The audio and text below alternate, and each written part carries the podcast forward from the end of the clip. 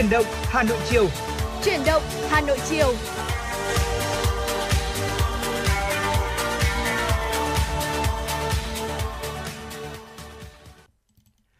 Từ phòng thu của Đài Phát thanh và Truyền hình Hà Nội xin được gửi lời chào buổi chiều đến quý vị thính giả của Chuyển động Hà Nội chiều ngày hôm nay. Ở chương trình đã được phát sóng trực tiếp trên sóng FM tần số 96 MHz và cũng đang được phát trực tuyến trên trang web Hà Nội TV.vn. Và người bạn đồng hành cùng với Võ Nam trong buổi chiều ngày hôm nay để có thể giới thiệu và chuyển tới quý vị những tin tức một cách nhanh chóng và chính xác nhất đó chính là anh Tuấn Kỳ ạ.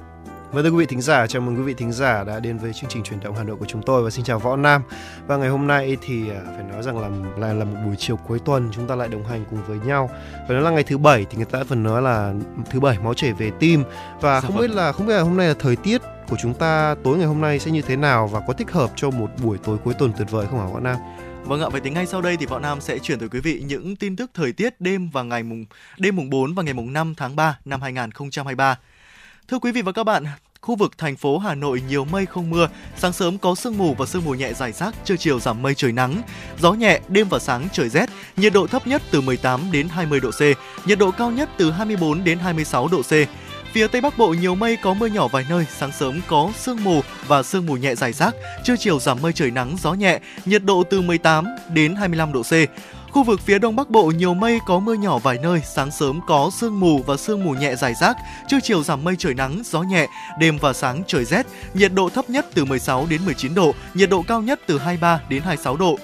Khu vực từ Thanh Hóa đến Thừa Thiên Huế nhiều mây, phía Bắc có mưa nhỏ vài nơi, sáng sớm có sương mù và sương mù nhẹ rải rác, trưa chiều giảm mây trời nắng. Phía Nam, đêm và sáng có mưa, mưa rào rải rác, gió Bắc đến Tây Bắc cấp 2, cấp 3, đêm và sáng trời rét, nhiệt độ thấp nhất từ 17 đến 20 độ C, nhiệt độ cao nhất từ 23 đến 26 độ C. Khu vực từ Đà Nẵng đến Bình Thuận, phía Bắc nhiều mây, đêm và sáng có mưa, mưa rào rải rác. Phía Nam có mây, đêm có mưa rào và rông vài nơi, ngày nắng. Gió Đông Bắc cấp 2, cấp 3, riêng vùng ven biển cấp 4. Riêng Ninh Thuận có nơi cấp 6, giật trên cấp 6. Nhiệt độ thấp nhất từ 20 đến 23 độ C, nhiệt độ cao nhất từ 27 đến 30 độ C. Khu vực Tây Nguyên có mây đêm không mưa, ngày nắng, gió đông bắc cấp 3, nhiệt độ thấp nhất từ 17 đến 20 độ C, nhiệt độ cao nhất từ 25 đến 28 độ C, có nơi trên 28 độ C.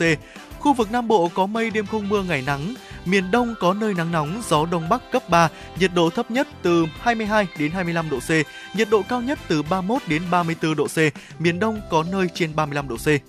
Vâng thưa quý vị và các bạn, vừa rồi là những tin tức thời tiết mà Võ Nam và Tuấn Kỳ cập nhật và gửi tới quý vị trong à, những giây phút đầu tiên của Chiều đồng Hà Nội trong buổi chiều ngày hôm nay. Và để khởi động một chút trước khi đến với những nội dung à, tiếp theo của chương trình, xin mời quý vị chúng ta hãy cùng nhau thư giãn với một giai điệu âm nhạc à, chúng ta cùng đến với ca khúc Việt Nam đi hôn và yêu qua sự uh, sáng tác và biểu diễn của ca sĩ Phạm Hồng Phước. Xin mời quý vị đón nghe.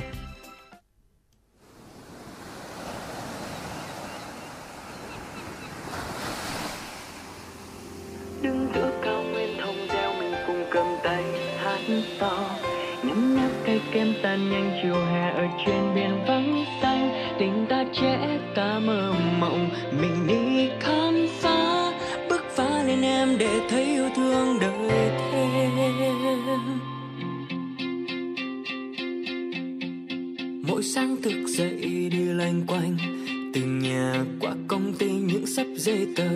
Chờ vơ bàn làm việc vẫn thế, anh thấy trắng trường anh thấy mỏi mệt cuộc sống. Thời tiết thật nóng, tại sao không đến nơi nắng trong? Đất nước của mình xanh tươi và đẹp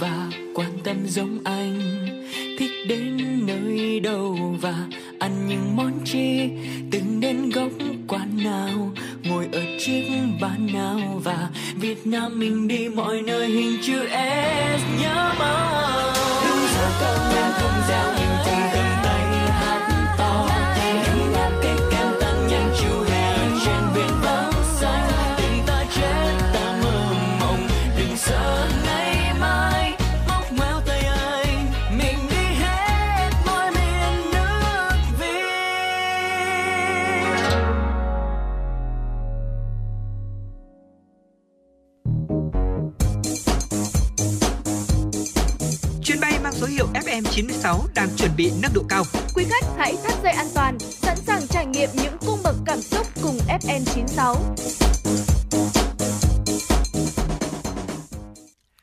Quý vị vừa được thưởng thức ca khúc Việt Nam đi hôn và yêu, một sáng tác của nhạc sĩ Phạm Hồng Phước qua giọng hát của chính tác giả. Và ngay bây giờ chúng tôi xin được chuyển tới quý vị những tin tức thời sự đáng chú ý do biên tập viên Mai Liên thực hiện. Mời quý vị đón nghe.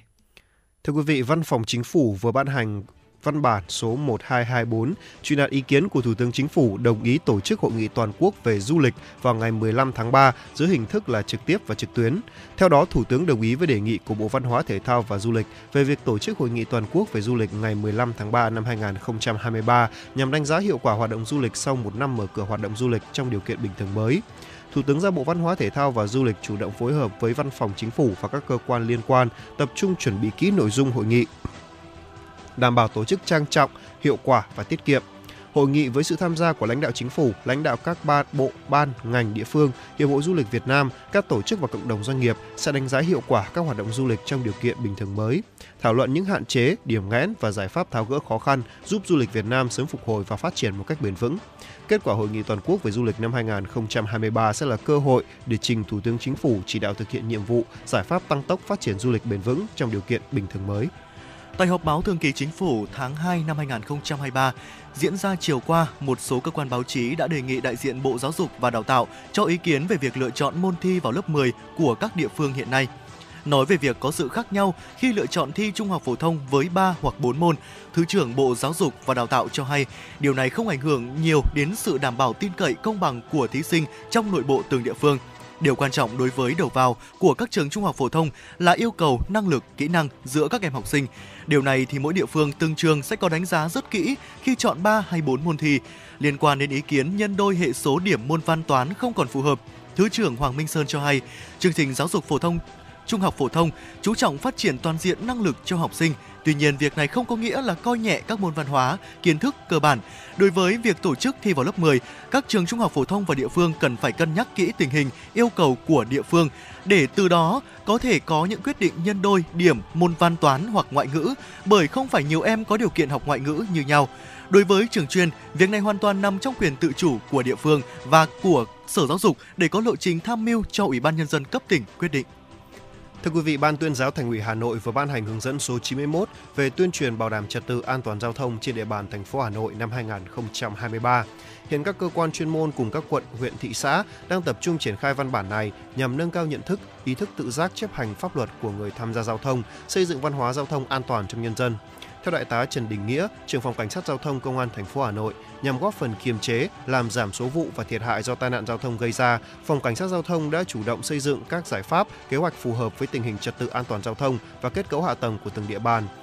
tham mưu với các cấp ủy Đảng, chính quyền địa phương và lãnh đạo công an thành phố giải pháp duy trì trật tự an toàn giao thông để nâng cao ý thức tự giác của người dân khi tham gia giao thông. Trên cơ sở hướng dẫn số 91, phòng sẽ đẩy mạnh tuyên truyền các chủ trương chính sách pháp luật của Trung ương, thành phố về an toàn giao thông, tuyên truyền các chỉ tiêu, mục tiêu chủ yếu về giao thông của thành phố tới người tham gia giao thông, tuyên truyền quy định đã uống rượu bia, không lái xe, thắt dây an toàn khi đi ô tô, đội mũ bảo hiểm khi đang đi mô tô, xe gắn máy, xe đạp điện.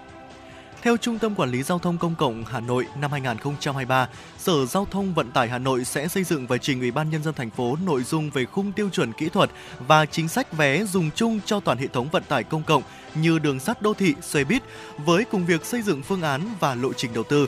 Dự kiến việc triển khai đầu tư sẽ được hoàn thiện vào năm 2024. Thẻ vé điện tử liên thông hiện đã được nhiều thành phố trên thế giới áp dụng và mang lại kết quả tích cực. Áp dụng thẻ vé liên thông giúp giảm được thời gian mua vé, soát vé, giảm nhân công trên xe. Ưu điểm của thẻ vé điện tử là mang lại sự tiện lợi cho người dân. Hệ thống vé liên thông còn là công cụ trợ giúp đắc lực cho nhà quản lý và doanh nghiệp khai thác kinh doanh dịch vụ vận tải công cộng. Hệ thống vé điện tử hiện nay được áp dụng cho tuyến đường sắt đô thị Cát Linh Hà Đông và thí điểm 9 tuyến xe buýt điện. Hệ thống thu soát vé tự động của các loại hình vận tải công cộng của thành phố được thiết kế và xây dựng bởi các nhà thầu khác nhau, áp dụng các công nghệ thẻ vé khác nhau, không có chuẩn dữ liệu chung nên chưa thể liên thông, hình thành trung tâm quản trị hệ thống vé.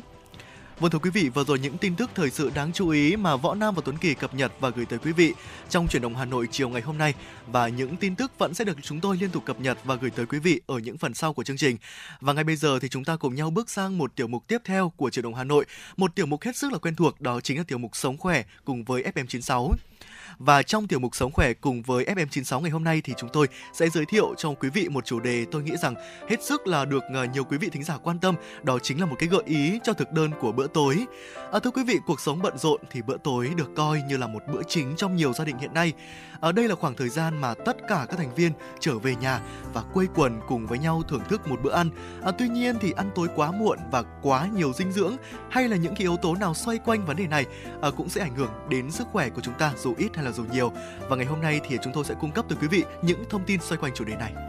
Vâng và tại sao chúng ta nên không không nên ăn quá nhiều vào buổi tối thưa quý vị? Bởi vì là cơ thể của chúng ta không có sự đồng hồ thực tế nhưng mà có nhịp điệu hay còn được gọi là nhịp sinh học đó và giúp cơ thể thích nghi với những thay đổi của môi trường, giấc ngủ và các hoạt động như là tiêu hóa hoặc là ăn uống. Các nghiên cứu gần đây có chỉ ra rằng là khi ăn quá nhiều uh, calo và thức vào đêm muộn cơ thể sẽ có xu hướng là tích trữ chúng dưới dạng là chất béo thay vì dưới dạng là năng lượng. Tuyến tụy trong cơ thể sẽ tiết ra một loại hormone có tên là insulin có tác dụng là đẩy nhanh quá trình oxy hóa và hấp thụ đường gluco trong mô, nghĩa là insulin thúc đẩy quá trình chuyển hóa đường gluco trong thức ăn thành năng lượng đi nuôi cơ thể. Lượng insulin tiết ra sẽ được tăng dần vào sáng sớm và bữa trưa. À, dưới tác dụng của insulin tiết ra được tiêu hóa này, hấp thu năng lượng, sinh ra được dùng hết cho các hoạt động ban ngày của con người. À, buổi tối mọi hoạt động đều giảm, lượng insulin tiết ra sẽ làm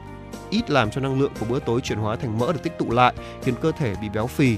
à, cơ thể quá nặng sẽ gây áp lực tới cho tim và phát sinh nhiều loại bệnh, thậm chí còn gây ra các bệnh về tim mạch, huyết áp cao. Ăn tối nhiều có thể gây ra những áp lực cho hệ tiêu hóa phải hoạt động liên tục, không được nghỉ ngơi để gây ra các bệnh như đau dạ dày hay là, hay là trào ngược dạ dày thực quản. Tuy nhiên thì cũng không sợ vì là tăng cân mà nhưng mà tuy nhiên cũng không sợ vì tăng cân mà nhịn bữa tối đâu. Vì nhịn bữa tối trong thời gian lâu sẽ làm giảm cân rất nhanh nhưng lại tiềm ẩn nhiều nguy cơ gây hại sức khỏe khiến cho việc chúng ta bị thường xuyên bị mệt mỏi choáng váng đặc biệt là vào buổi sáng khi mới thức dậy đó ạ. Và sau đó thì chúng ta sẽ có xu hướng là ăn uống trở lại dẫn đến việc tăng cân hơn lúc đầu. Vậy thì nên ăn như thế nào? Không biết là võ nam có thể chia sẻ được không Dạ vâng ạ, và trước khi đến với những nội dung là nên ăn như thế nào và có những cái à, khẩu phần ăn hay là những cái chế độ dinh dưỡng nào chúng ta nên bổ sung cho bữa tối để có thể đảm bảo được sức khỏe của chính mình và những thành viên trong gia đình thì chúng ta hãy cùng nhau à, đến với một giai điệu âm nhạc trước khi đến với những nội dung đó. À, một yêu cầu âm nhạc của vị thính giả ờ, có nick Facebook là Nhật Quang. Có gửi tới chương trình lời nhắn là ờ, chúc toàn thể uh, ekip thực hiện chương trình cũng như là quý vị thính giả đang nghe đài một buổi chiều thật là nhiều niềm vui và hạnh phúc. Với uh, một yêu cầu âm nhạc ca khúc uh, cho tôi xin một vé đi tuổi thơ, một sáng tác của nhạc sĩ Nguyễn Mạnh Hoàng. Và ngay sau đây thì xin mời quý vị chúng ta hãy cùng nhau thưởng thức ca khúc này cùng với chúng tôi ạ. Cho tôi xin một vé đi tuổi thơ để trở về với giấc mơ ngày xưa. Bút mực truyện tranh, những gói bỏng ngô trong ngăn bàn. Cho tôi xin về lại thời tập tô để vẽ ông mặt trời hiền như bố, những chiều dòng trời say mê những món đồ hàng. Cho tôi xin về lại mái trường xưa, dù trường thật bé nhưng ước mơ thật to. Từng ngày chăm lo, cô giáo vui như mẹ hiền. Cho con xin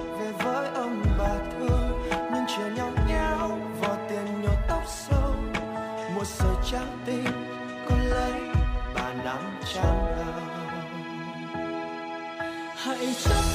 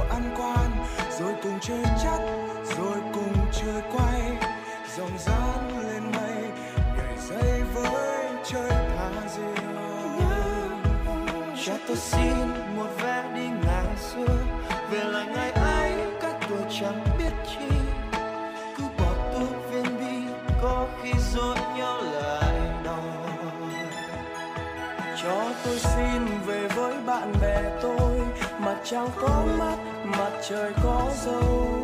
trẻ con ham chơi, đâu biết nghĩ suy lo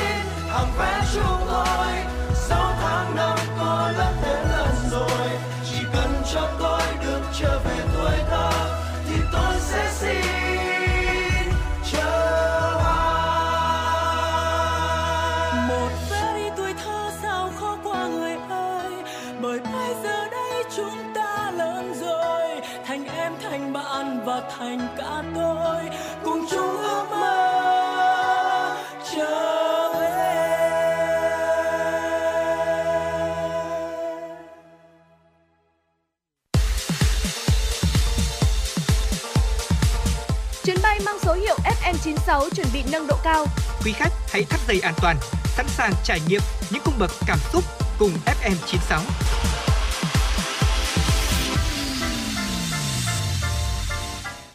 Vâng ạ, quý vị đang quay trở lại với chuyển động Hà Nội trong buổi chiều ngày hôm nay cùng với Võ Nam và Tuấn Kỳ. Ở chương trình đang được phát trực tiếp trên sóng FM tần số 96 MHz và cũng đang được phát trực tuyến trên trang web hanoitv.vn. Ở ờ, quý vị có một món quà âm nhạc muốn gửi tặng bạn bè và người thân hay là có những lời nhắn gửi yêu thương gửi tặng cho một người bạn nào đó của mình, quý vị hãy có thể tương tác với chúng tôi ờ,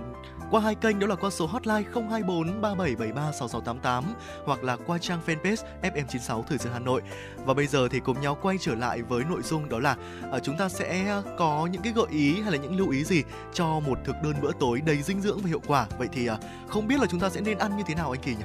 Vâng thì đầu tiên là chúng ta phải ăn uống cân bằng, à, trải đều từ 6 giờ sáng đến 7 giờ tối. Tốt nhất là cứ chia thành từ 4 đến 6 bữa ăn nhỏ hơn thì sẽ tốt hơn rất là nhiều. Đấy chúng ta chỉ cần ăn đủ chất từ nửa ngày đầu thôi, chúng ta sẽ cung cấp tốt năng lượng cho cả ngày dài đúng không ạ? Dạ Ví dụ, vâng tức là sáng thì nên ăn, ăn sáng đó và mặc dù là lượng calo tiêu thụ của mỗi người một ngày là khác nhau à, dựa trên mục tiêu này và nhu cầu cá dựa trên mục tiêu và nhu cầu cá nhân và các chuyên gia dinh dưỡng ước tính à, rằng là mức tiêu thụ trung bình hàng ngày trong mỗi bữa ăn nên được chia nhỏ là từ 3 đến 400 calo cho bữa sáng, 5 đến 700 calo cho bữa trưa và bữa tối luôn, tức là cả hai bữa đây gộp lại là mới Vâng là ạ. từ 5 hoặc 700 calo đó. Và những bữa đồ ăn nhẹ để không được vượt quá là 200 calo. Thời gian tốt nhất để ăn tối là cách giờ đi ngủ khoảng 3 tiếng. Điều này là đủ thời gian để cơ thể có thể tiêu hóa và hấp thụ các chất dinh dưỡng. Nếu kết hợp một số bài tập nhẹ giúp cho giảm lượng calo và thực phẩm nhanh hơn sẽ được chuyển hóa. Nên ăn đa dạng các loại thực phẩm như ngũ cốc, rau củ, thịt cá, nhưng cần chú ý vào năng lượng nạp vào cơ thể. Bữa tối nên loại bỏ các thực phẩm sản sinh ra à, nhiều khi mà quá trình tiêu thụ như trong quá trình tiêu thụ như là ngô, khoai lang, đậu xanh vân vân. À, không nên ăn những thực phẩm này sẽ gây kích thích như là ớt, tỏi, hành, thực phẩm chứa nhiều dầu mỡ và không nên ăn nhiều thịt nữa. Vâng ạ và nhiều nhà nghiên cứu đã chứng minh rằng là những người ăn quá nhiều thịt vào bữa tối thì ờ, nhất là các loại thịt đỏ có những cái mức độ mỡ máu cao gấp 3 lần so với người luôn ăn nhiều rau. Và với những người bị tăng huyết áp thì ờ, cái việc ăn thịt vào bữa tối sẽ khiến cho hàm lượng cholesterol tăng cao, ờ, tích tụ nhiều trên thành mạch máu và đây là một trong những nguyên nhân gây sơ vữa động mạch và các bệnh tim nguy hiểm à, buổi tối thì à, chúng ta sẽ nên à, ăn ít ngũ cốc ăn ít thịt cá nhưng lại cần bổ sung nhiều các loại rau củ quả. À, ngoài ra thì chúng ta cũng nên tránh sử dụng cà phê này trà này hay là những cái thức uống nước ngọt có ga hay là nước tăng lực và sô cô la à, caffeine trong cà phê sẽ ngăn chặn à, adenosine à, một chất hóa học khi tiêu thụ quá gần giờ đi ngủ sẽ có thể gây mất ngủ thưa quý vị và nó cũng có thể làm tăng nhu cầu đi tiểu vào ban đêm à, khi ăn thì chúng ta thì chúng ta lưu ý là chúng ta sẽ cần nhai chậm. Ông bà ta có câu là à, nhai kỹ thì nó lâu cày sâu thì tốt lúa đúng không ạ? À, và cái điều này không chỉ giúp tăng à, giúp cái lượng thức ăn vào cơ thể của chúng ta sẽ được tiêu hóa và hấp thụ hơn mà còn làm giảm gánh nặng cho được tiêu hóa nữa. À, hãy giảm lượng đường lượng muối chất béo động vật và thực phẩm chế biến sẵn đồng thời. Thay thế thói quen ăn nhiều thực phẩm giàu chất dinh dưỡng uh, nấu thức ăn hợp lý và học cách tạo ra một cách ăn uống tốt hơn là bằng cách là chúng ta sẽ làm theo kế hoạch. Uh, có những kế hoạch cụ thể cho những bữa ăn những thực đơn của mình để uh, giúp cơ thể của chúng ta cảm thấy khỏe mạnh hơn và bạn có thể có nhiều năng lượng ngủ ngon hơn và đặc biệt là ít căng thẳng hơn đồng thời là thúc đẩy sức khỏe tối ưu hơn. À, và sau đây thì anh Tuấn Kỳ có thể giới thiệu cho quý vị thính giả một số gợi ý thực đơn cho bữa tối được không ạ? Vâng, thì phải nói rằng là à, có lẽ là hàng ngày ngày qua ngày cái điều mà khó nghĩ nhất là nghĩ là hôm nay ăn vâng, gì đúng rồi đúng không ạ? Chắc là võ nam cũng cảm nhận điều đấy và tôi cũng hiểu điều đó của mẹ tôi. Đấy. Và ngay bây giờ sẽ là một số gợi ý mà vừa đủ đủ chất này và cũng vừa tốt cho sức khỏe dành cho quý vị thính giả nữa. Thực đơn đầu tiên là thịt kho tàu, rau muống, canh bí thịt bằm và một bát cơm. Thực đơn thứ hai là có tôm rang này, rau củ quả luộc, rau ờ, uh, gọi là canh rau cải và một bát và một bát cơm nữa. À, thực đơn thứ ba bao gồm là cá rô phi sốt chua, à, hoa thiên lý xào, canh bầu nấu tôm, một bát cơm. Thực đơn thứ tư là thịt bò xào, à, canh cua mồng tơi, à, đậu sốt cà chua và một bát cơm. Thực đơn thứ năm là thịt lườn gà áp chảo này, rau củ quả luộc, canh rau cải thịt bằm và một bát cơm. Thực đơn thứ sáu là gồm có cá hồi hấp xì dầu, salad rau trộn, uh, canh súp lơ, một bát cơm. Bữa tối lành mạnh nên bao gồm 3 hoặc là 4 loại thực phẩm từ các nhóm thực phẩm khác nhau như là protein từ, từ thịt nạc này, vitamin và khoáng chất từ rau xanh và chất xơ là và cơm là rất tốt cho hệ tiêu hóa đó thưa quý vị. Dạ vâng ạ, vừa rồi là những cái gợi ý ờ, 6 thực đơn cho cả một tuần của quý vị chúng ta có thể tham khảo và có thể áp dụng. Nếu như quý vị không biết là lựa chọn những cái món ăn nào trong thực đơn buổi tối của mình để có thể mang lại vừa nhiều dinh dưỡng này, vừa đủ chất này mà cũng không gây ra những cái tác hại ờ, khi mà chúng ta sử dụng những cái thực phẩm ờ, Ờ, quá nhiều chất dinh dưỡng hay là quá nhiều cái lượng ờ, cholesterol mà chúng ta nạp vào cơ thể. Và ngay sau đây thì ờ, chia sẻ với những nội dung về thực đơn bữa tối trong tiểu mục Sống khỏe cùng với FM96, chúng ta cùng nhau đến với một yêu cầu âm nhạc đến từ một vị thính giả ờ, có nick Facebook đó chính là Đạt Hoàng Đạt. Vâng, anh có yêu cầu một ca khúc đó chính là Em đồng ý Ừ, idol của ca sĩ Đức Phúc qua một sáng tác của nhạc sĩ Khắc Hưng và ngay sau đây thì xin mời quý vị thính giả chúng ta hãy cùng nhau ờ, thư giãn một vài phút cùng với ờ, yêu cầu âm nhạc này qua giọng ca của ca sĩ Đức Phúc trước khi đến với những nội dung tiếp theo của chương trình ngày hôm nay. Xin mời quý vị cùng đón nghe.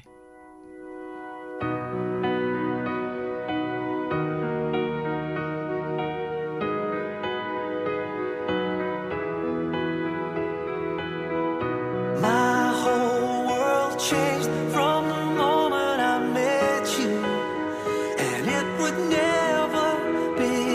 say.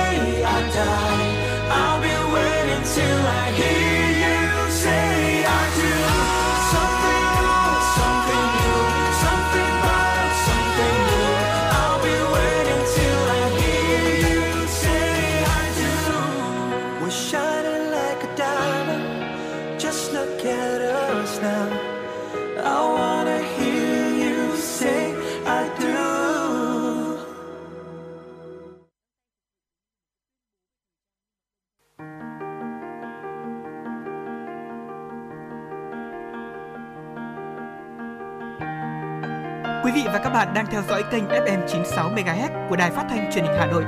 Hãy giữ sóng và tương tác với chúng tôi theo số điện thoại 024 3773 6688. FM 96 đồng hành trên mọi nẻo đường.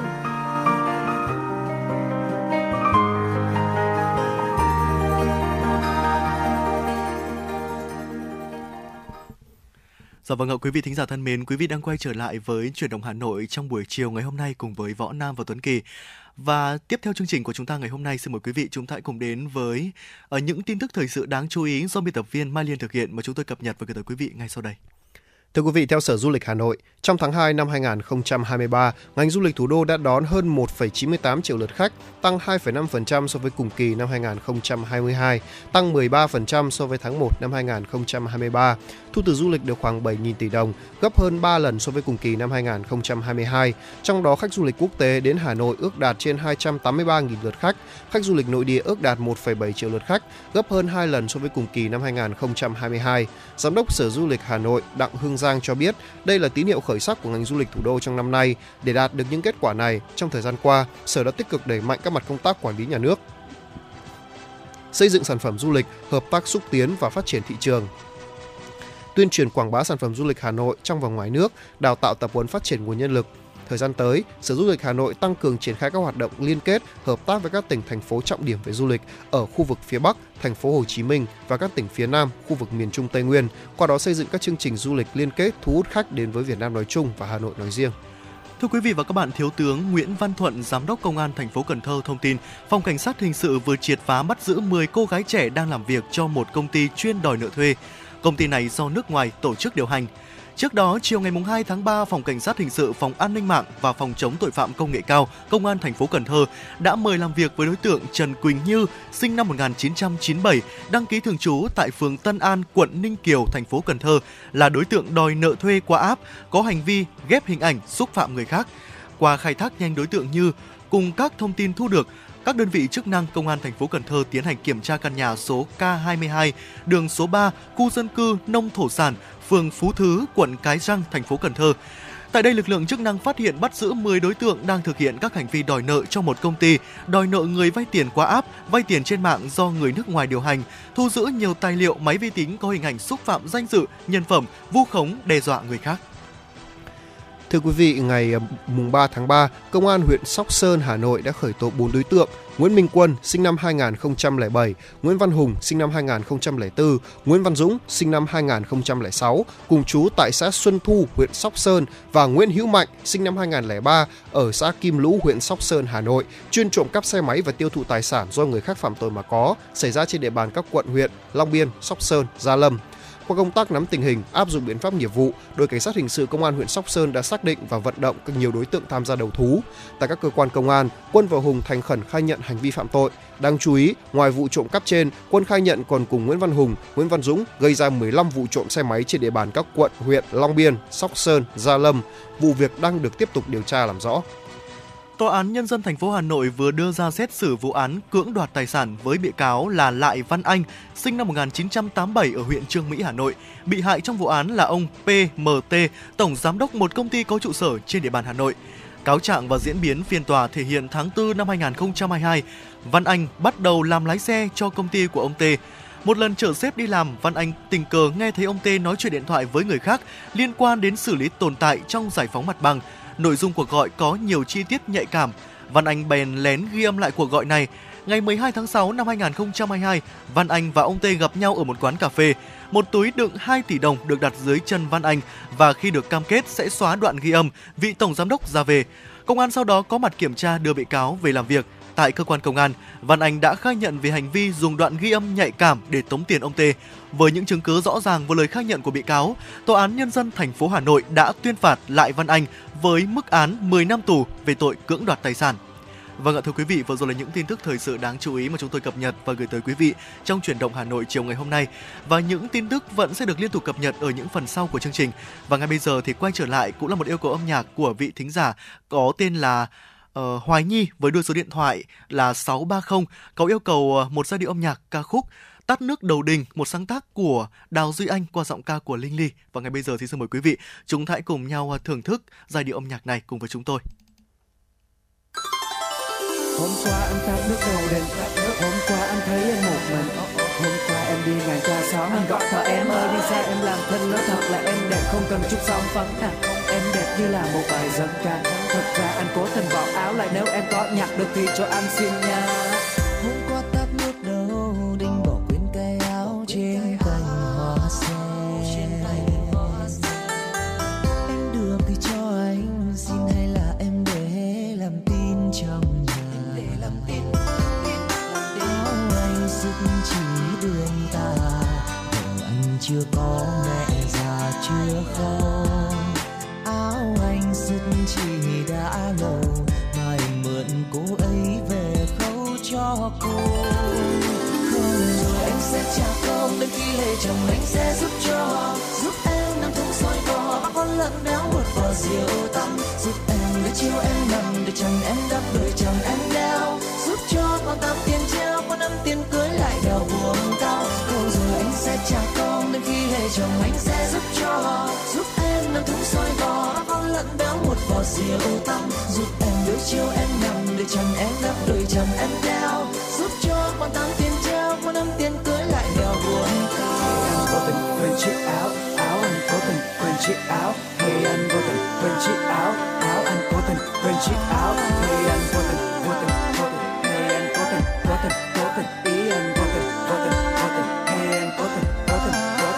Hôm qua anh tát lúc đầu đêm Nhảy khúc nối hai làng mình. Dỗ họ là họ dỗ ta. Không nơi nào mà đẹp bằng quê ta. Vắng người anh đứng đó hát ca. Nắng lên nóng quá anh cởi áo ra. Ừ, Áo anh đã sức chỉ đường tà Và anh làm gì có biết kiếm ở đâu ra. Em thì có thể không chút son phấn Nhưng sự một mặt cũng là điều anh thích Ra cầu thì có thể cháy nắng Nhưng biết đâu được con tim anh vẫn còn trên, Anh không thể nào hát nhạc sến được như chế linh. Nhưng mà dừng ca thì anh có thể thử Áo anh làm quên lại trên thành. Em đi ngang có thấy nhạc giùm anh được chứ, Để anh còn gặp em nữa sẽ trả con đến khi lời chồng anh sẽ giúp cho. Giúp em nằm thùng rơi bò bắt con lặng xéo một vò rượu tăm giúp em để chiều em nằm, để chồng em đắp đôi chồng em đeo. Giúp cho con tám tiền treo con năm tiền cưới chồng anh sẽ giúp cho giúp em làm thúng sôi bò con lợn béo một vò rượu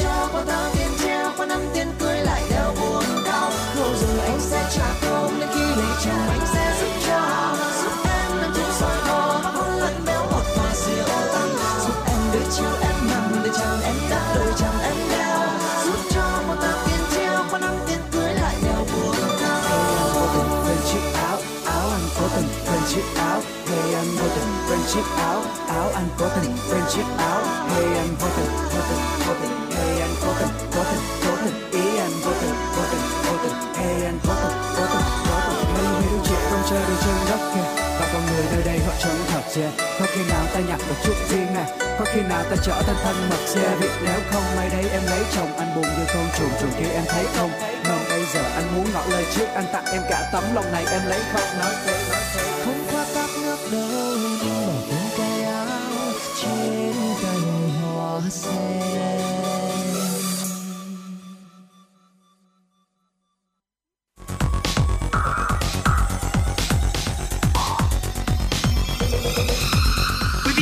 đang theo dõi kênh FM 96 MHz của đài phát thanh truyền hình Hà Nội. Hãy giữ sóng và tương tác với chúng tôi theo số điện thoại 024 3773 6688.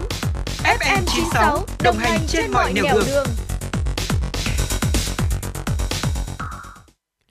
Thưa quý vị, vừa rồi là ca khúc Tát nước đầu đình, một sáng tác của nhạc sĩ Đào Duy Anh qua sự thể hiện của ca sĩ Linh Ly. Và ngay bây giờ thì làn sóng chuyển động FM 96 MHz trong buổi chiều ngày hôm nay xin được tiếp tục với những tin tức thời sự đáng chú ý do biên tập viên Mai Liên thực hiện. Vâng thưa quý vị thính giả, phái bộ giữ gìn hòa bình của Liên Hợp Quốc tại Mali, MINUSMA đã cố gắng đã ủng hộ việc chính quyền chuyển tiếp ở nước này đã nhất trí thông qua các sửa đổi trong luật bầu cử. Phó phát ngôn viên của Tổng thư ký Liên Hợp Quốc, ông Farhan Haq cho biết, MINUSMA khen ngợi bước đi trên của chính quyền uh, chuyển tiếp Mali và cho rằng đây là một bước đi quan trọng trong việc vận hành cơ quan quản lý bầu cử độc lập, nơi chịu trách nhiệm quản lý các cuộc bầu cử trong nước. Cũng theo ông Hắc, các nội dung sửa đổi bao gồm rút ngắn thời hạn thành lập cơ quan quản lý bầu cử, đồng ý dùng căn cước sinh chắc học làm thẻ cử tri và cho phép bỏ phiếu sớm hơn trong lực lượng quốc phòng. Ông Haq cho biết trong thời gian tới, MINUSMA đã sẵn sàng hỗ trợ cho Mali các tổ chức thuộc bầu cử tự do, đáng tin cậy, minh bạch và được thực hiện trong môi trường hòa bình. MINUSMA cũng khuyến khích nhanh chóng xác định ranh giới của các khu vực bầu cử và hành chính mới phù hợp với luật được thông qua gần đây về việc phân chia lại lãnh thổ của Mali. Trước đó, chính quyền quân sự ở quốc gia Tây Phi này đã đề ra mục tiêu tổ chức các cuộc bầu cử vào tháng 2 năm 2024 để khôi phục chế độ dân sự. Cảnh sát Nigeria ngày 3 tháng 3 cho biết đã có ít nhất 12 người thiệt mạng trong vụ nổ đường ống dẫn dầu xảy ra sáng cùng ngày ở bang Rivers thuộc miền nam nước này. Người phát ngôn cảnh sát bang Rivers, ông Ray Iringekoko, cho biết vụ nổ xảy ra tại khu dân cư Rimukipi thuộc vùng Emuaha khi người dân địa phương đang lấy trộm dầu từ tuyến đường ống chảy qua khu vực này. Vụ nổ đã khiến 12 người chết vì bỏng, 5 phương tiện và 4 xe ba bánh vốn được cư dân địa phương sử dụng để hút nhiên liệu từ đường ống bị cháy thành tro. Phá hoại đường ống và trộm cắp dầu là một trong những vấn nạn ở Nigeria, nơi có các nhà máy lọc dầu bất hợp pháp hoạt động bằng cách hút trộm dầu thô từ các đường ống rồi trưng cất thành phẩm đưa vào các bồn chứa tự chế kém an toàn. Thưa quý vị, ngày 3 tháng 3, Tổ chức theo dõi kỹ thuật số Digital Observatory đã công bố bảng xếp hạng 196 nhà lãnh đạo được theo dõi nhiều nhất từ các trang bài viết của họ trên các nền tảng mạng xã hội như Instagram, Facebook và Twitter trong 3 tháng gần đây. Theo kết quả nghiên cứu của Digital Observatory, đã đối tác của các hãng truyền thông số Digital Italia Foundation cho hay đứng đầu bảng xếp hạng về số người theo dõi là Thủ tướng Ấn Độ Narendra Modi với 207 triệu người theo dõi. Sau ông Modi là Tổng thống Indonesia Joko Widodo với hơn 80 triệu. Tổng thống thứ 46 của Mỹ là Joe Biden đứng thứ 3 với 66 triệu người theo dõi. Đáng chú ý, người đứng thứ 5 trong bảng xếp hạng là Tổng thống Ukraine Volodymyr Zelensky với 27 triệu người theo dõi. Tuy nhiên, ông Zelensky lại là nhà lãnh đạo có số người theo dõi mới tăng nhiều nhất, cũng như có số lượt tương tác đứng thứ hai trong bảng xếp hạng. Số lượt tương tác với các bài đăng trên các nền tảng mạng xã hội của Tổng thống Ukraine chỉ xếp sau Tổng thống Brazil Luiz Inacio Lula da Silva, người đứng ngay sau ông Zelensky về số người theo dõi. Về mức độ tương tác tổng thể thì ông Tổng thống Brazil Lula da Silva đạt lượng tương tác cao nhất với hơn 80 triệu lượt thích, bình luận, chia sẻ và nhấp vào liên kết. Con số này với ông Zelensky là 66 triệu và ông Widodo là gần 41 triệu. Vâng thưa quý vị và rồi là những tin tức thời sự quốc tế đáng chú ý mà chúng tôi cập nhật và gửi tới quý vị. Và những tin tức vẫn sẽ được chúng tôi cập nhật ở những phần sau của chương trình. Quay trở lại với chuyển động Hà Nội trong buổi chiều ngày hôm nay, chúng ta hãy cùng nhau đến với một tiểu mục hết sức quen thuộc của chương trình để chúng ta cùng nhau tìm hiểu về à, những cái mẹo nhỏ để có thể bảo vệ sức khỏe của chúng ta. Đó là làm sao ăn đúng loại thực phẩm để có thể có được một giấc ngủ ngon. Vâng thưa quý vị, việc à, chọn món ăn nhẹ trước khi đi ngủ có thể tốt cho sức khỏe và có thể giúp bạn ngủ ngon hơn đúng không ạ? Ngay bây giờ chúng ta sẽ cùng đến với nguyên tắc ăn uống vào buổi tối để có giấc ngủ ngon. À, chúng ta đều nghe nói rằng là ăn trước khi đi ngủ không phải là một thói quen tốt cho sức khỏe. Tuy nhiên thì điều quan trọng là bạn lựa chọn những gì để ăn vào bữa khuya và tốt hơn là không tốt hơn hết là không nên đi ngủ được vì đói những gì chúng ta ăn có tác động lớn đến chức năng của các cơ quan nội tạng à, sản xuất hormone và chức năng não ảnh hưởng trực tiếp đến giấc à, ăn ngủ của bạn. Và nếu như điều này giúp chúng ta có lựa chọn phù hợp hơn về những gì nên ăn và nên tránh những thức ăn không lành mạnh vào buổi tối để có một giấc ngủ ngon. Buổi tối chúng ta nên lưu ý là không nên uống nhiều nước bởi nó sẽ khiến bạn phải thức dậy vào ban đêm để đi tiểu các loại đồ uống có caffeine và chất kích thích như là cà phê, rượu, bia cũng làm bạn thao thức với những cảm giác bồn chồn rất khó ngủ. Một số loại thực phẩm bạn nên tránh khi đi ngủ vì là chúng ta có thể làm gián đoạn giấc ngủ của chúng ta. Ví dụ như là các loại thực phẩm nhiều ờ, đường và carbs như là à, nhiều chất béo bão hòa vì chúng ta có thể làm cản trở giấc ngủ ngon của bạn các loại thực phẩm cay có thể gây trào ngược axit và các vấn đề về tiêu hóa. À, chất uh, capsaicin trong đó các loại đồ ăn cay như là ớt có thể làm gián đoạn giấc ngủ vì nó làm tăng quá trình trao đổi chất và sinh nhiệt, khiến cơ thể tăng thân nhiệt, khó thư giãn để đi vào giấc ngủ ngon. Một tác nhân ợ nóng phổ biến là sô cô la vì nó chứa nhiều chất béo và các thành phần khác để có thể gây rối loạn tiêu hóa vào ban đêm nữa đó. Dạ vâng ạ, vừa rồi là những cái lưu ý, những nguyên tắc ăn uống vào buổi tối để quý vị có thể bước vào một giấc ngủ ngon. Quả thật thì ờ, điều quan trọng là chúng ta sẽ lựa chọn ăn những gì vào bữa khuya vẫn tốt hơn là chúng ta sẽ không thể ngủ được vì đói đúng không ạ? Vậy thì chúng ta sẽ sử dụng những loại thực phẩm nào để có thể tốt cho sức khỏe của chúng ta ờ, để chúng ta có thể vừa đảm bảo được ờ, chúng ta sẽ không bị đói, vừa có thể đảm bảo được một giấc ngủ ngon và sức khỏe của cơ thể. Thì những nội dung đấy chúng tôi sẽ chuyển tới quý vị ở ở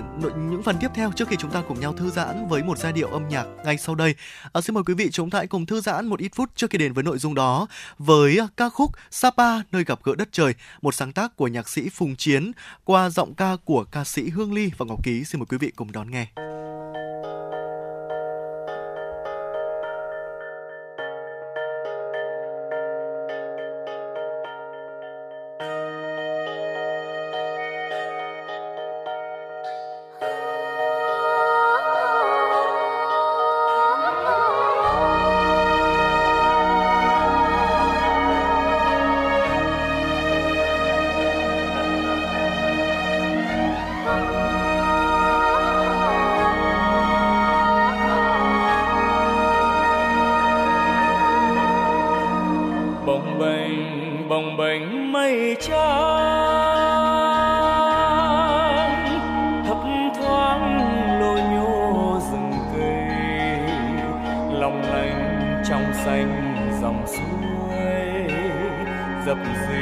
Bắc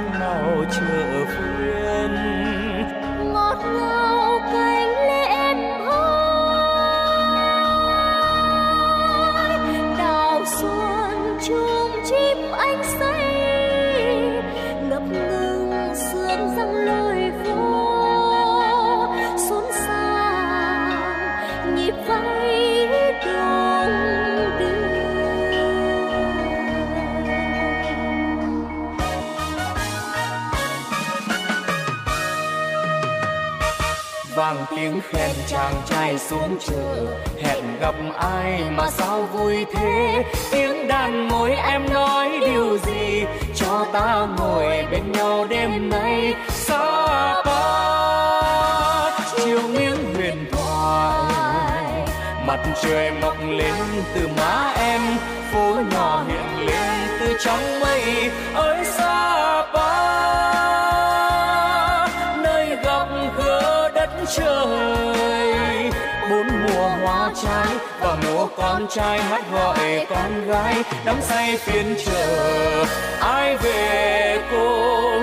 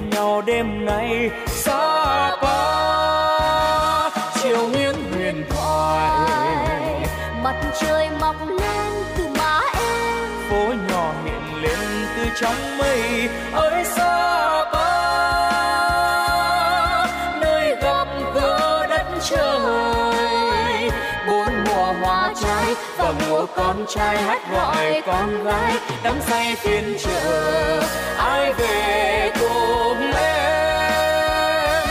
vang tiếng khen chàng trai xuống chợ, hẹn gặp ai mà sao vui thế? Tiếng đàn môi em nói điều gì cho ta ngồi bên nhau đêm nay?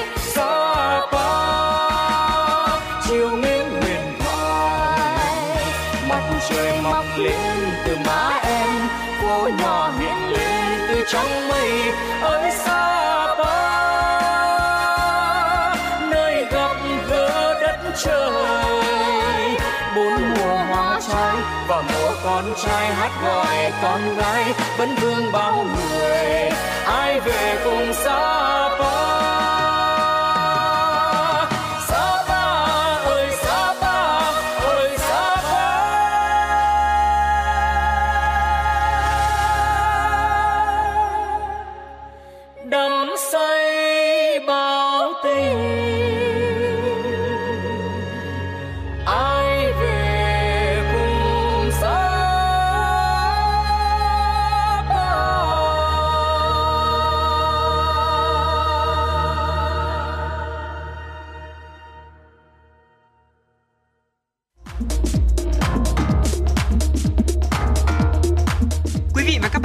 trên chuyến bay mang số hiệu FM96. Hãy thư giãn, chúng tôi sẽ cùng bạn trên mọi cung đường. Hãy giữ sóng và tương tác với chúng tôi theo số điện thoại 024 3773 6688.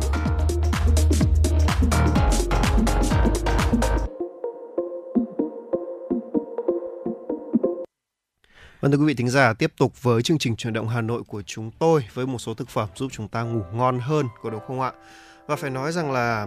bản thân tôi thì không phải là người ăn khuya đâu, nhưng Vâng mà ạ. cũng đã từng trải qua cảm giác là thế này. À, khi mà chúng ta gọi là làm việc xong ấy, cũng uh, trước khi đi ngủ cũng đói, đúng không ạ? Chắc là võ nam rồi, đã từng làm việc đêm cũng đói. rồi. Nhất là nghề cái công việc của chúng ta là cũng phải lên uh, nội dung lên kịch bản các thứ ấy, cũng rất là mệt, có đúng không nào? Cho nên là ngay bây giờ hãy cùng chia sẻ đến với một số quý vị thính giả một số loại thực phẩm mà giúp chúng ta ngủ ngon hơn nha. Dạ vâng ạ, một số loại thực phẩm thì uh, có thể giúp mà thúc đẩy quá trình ngủ của chúng ta ngon hơn ờ, uh, vì những lý do khác ngoài việc uh, giúp bạn cảm thấy no. Một số loại thực phẩm tự nhiên có chứa các chất dinh dưỡng thúc đẩy giấc ngủ như là melatonin, uh, một loại hormone khiến bạn cảm thấy buồn ngủ. Vậy thì những loại thực phẩm nào có thể giúp bạn ngủ ngon thì hãy nghe chúng tôi chia sẻ ngay sau đây. Đầu tiên đó chính là hạnh nhân. Uh, Chúng chứa melatonin và magie, cả hai đều có thể giúp bạn thư giãn và thúc đẩy được giấc ngủ ngon hơn. Vâng, tiếp theo là một cái loại thực phẩm mà cũng rất là giúp cho chúng ta đó là nước ép anh đào chua. Thực ra thì cũng là một cái loại hoa quả thôi, đúng Dạ không vâng nào? Nhưng mà về cơ bản là nếu như mà ăn được anh anh đào thì ăn luôn đi, chúng ta cũng không cần phải ép làm gì đâu. Đó, vì là trong đây thì cũng có thể là ờ, có các dụng ở chống viêm có thể giúp sản xuất ờ, melatonin tự nhiên của cơ thể làm loại hormone cũng giúp ngủ ngon Ờ, thực ra thì hai loại thực phẩm này thì cũng hơi cao cấp nhỉ cũng gọi là hơi không quá phổ biến hạnh nhân thì rất là đắt đỏ Ờ, anh đào cũng thế chứ không phải ai cũng có được. Vậy thì ngay bây giờ hãy cùng đến với một loại thực phẩm khác mà dễ kiếm hơn mà các bạn nhỏ thường là sẽ sử dụng loại thực phẩm này trước khi đi ngủ đó là sữa. Dạ vâng ạ. Sữa thì là một loại protein là tiêu hóa chậm, có chứa tryptophan và melatonin giúp chúng ta ngủ ngon hơn. Đặc biệt là khi làm ấm sữa chẳng hạn, chúng ta làm một cốc sữa ấm trước khi đi ngủ. Ôi tưởng tượng mà xem ra rất là dễ chịu đúng không ạ? Tôi thì à, hồi trước tôi nhớ là hồi còn ôn thi đại học là trước khi đi ngủ, thực ra lúc đi, đi, đi ngủ khá là muộn, khoảng độ ôn bài khoảng độ đến 3 giờ sáng thì mới ngủ cơ thì cũng phải làm một cốc sữa nóng vừa có chất vừa cũng đỡ đói đúng không ạ? Vâng ạ. Ngoài sữa, ngoài nước ép anh đào, ngoài ờ, Ờ, hạnh nhân chúng ta cũng có thể ờ, thử những loại thực phẩm khác có chứa melatonin và magie đó chính là quả kiwi và chuối À, theo các bác sĩ thì kiwi chứa melatonin và magie cùng nhiều chất dinh dưỡng có lợi khác à, có thể giúp bạn ngủ ngon hơn. À, cùng với đó thì chuối là một loại quả chứa hàm lượng đạm cao, nhiều carbon hydrate và phosphor, vitamin A, sắt và khoáng chất hơn hẳn các loại hoa quả khác. Ăn chuối trước khi ngủ sẽ giúp cơ thể giải tỏa được năng lượng dư thừa trong giấc ngủ và giúp bạn ngủ ngon hơn, sâu giấc hơn. Ở khi bạn muốn có một giấc ngủ ngon hơn thì hãy nên tập trung vào carb và protein giàu chất xơ trong bữa tối muộn. Vâng. Và ngoài ra thì chúng ta có thể à, hãy lưu ý một số loại cáp à, tiêu hóa chậm như là ngũ cốc nguyên hạt, yến mạch, gạo lứt, trái cây và các loại rau nhiều xơ là những loại thực phẩm mà sẽ giúp tránh là cái tăng lượng đường trong máu của chúng ta. À, protein tiêu hóa chậm bao gồm có casein thì được tìm thấy ở trong sữa. Ví dụ sữa chua chẳng hạn hoặc là phô mai thì à, và có sẵn dưới dạng là bột protein có đúng không nào? Vâng ạ. Hoặc là nếu như mà chúng ta có thể gọi là tập thể hình chẳng hạn có thể uống một số loại whey protein cũng rất là tốt cho sức khỏe đúng không ạ? Thì gọi là để đi ngủ nhưng hãy uống một lượng vừa phải thôi nha. Và bơ đậu phộng là một trong những món mà chúng ta cũng nên sử dụng trước khi đi ngủ vì nó có chứa tryptophan giúp não và cơ bắp có thể thư giãn à, tạo tiền đề cho giấc ngủ ngon à, tryptophan thì là một loại axit amin thiết yếu có chức năng là điều chỉnh giấc ngủ cho cơ thể. À, tuy nhiên thì tryptophan chỉ được cung cấp bởi một số loại thực phẩm thôi nên quý vị thính giả hãy lưu ý. Xin phép nhắc lại một số loại thực phẩm sau. Hạnh nhân sữa nước ép anh đào chua kiwi chuối à, và bơ đậu phộng. Đấy, ngoài ra thì có thể lưu ý thêm là ngũ cốc nguyên hạt, à, yến mạch, gạo lứt, trái cây, những các loại rau nhiều xơ, vân vân là những loại thực phẩm chúng ta hãy có thể sử dụng hoặc nên sử dụng trước khi ngủ để có thể có một giấc ngủ ngon hơn và bụng đỡ đói. Dạ vâng ạ, cứ không phải là cứ ăn đêm ăn khuya là sẽ béo đâu thưa quý vị. Ở cái việc chúng ta có béo, có tăng cân hay không thì chúng ta còn dựa vào cái yếu tố đó chính là chúng ta ăn những loại thực phẩm gì và ăn những cái hàm lượng chất có trong những loại thực phẩm đó ra sao thì nó sẽ tác động đến cơ thể của chúng ta À, và quý vị hãy ờ, chúng tôi cũng đã chia sẻ phần đầu rồi cái việc mà chúng ta ăn thì vẫn tốt hơn cái việc chúng ta sẽ không ngủ được vì đói đúng không ạ? Vậy nên quý vị cũng có những lưu ý nhất định trong những cái chia sẻ mà chúng tôi vừa chia sẻ với quý vị ở trong tiểu mục sống khỏe cùng với FM96 ngày hôm nay. À, và ngay bây giờ thì à, và chúng ta hãy cùng nhau ờ, thư giãn với một giai điệu âm nhạc để cùng theo trước khi đến với ờ, khung giờ phát sóng thứ hai của Chuyển động Hà Nội, khung giờ từ 17 giờ cho đến 18 giờ trong buổi chiều ngày hôm nay. À, chúng tôi xin được trân trọng kính mời quý vị chúng ta sẽ cùng thưởng thức một ca khúc đó chính là uh, ca khúc Cả một trời thương nhớ, một sáng tác của Nguyễn Minh Cường qua giọng ca của Hồ Ngọc Hà. Quý vị hãy giữ sóng, chúng tôi sẽ quay trở lại ngay ạ.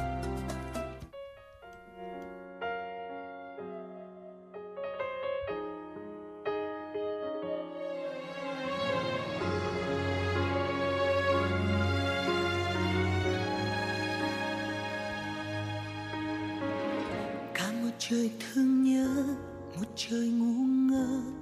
một trời ngây thơ. Cả một đời lầm lỡ để rồi bơ vơ, để rồi tan vỡ. Chỉ là nước mắt cứ thế rơi, chỉ là nỗi nhớ muốn cất lời. Chỉ là những ngón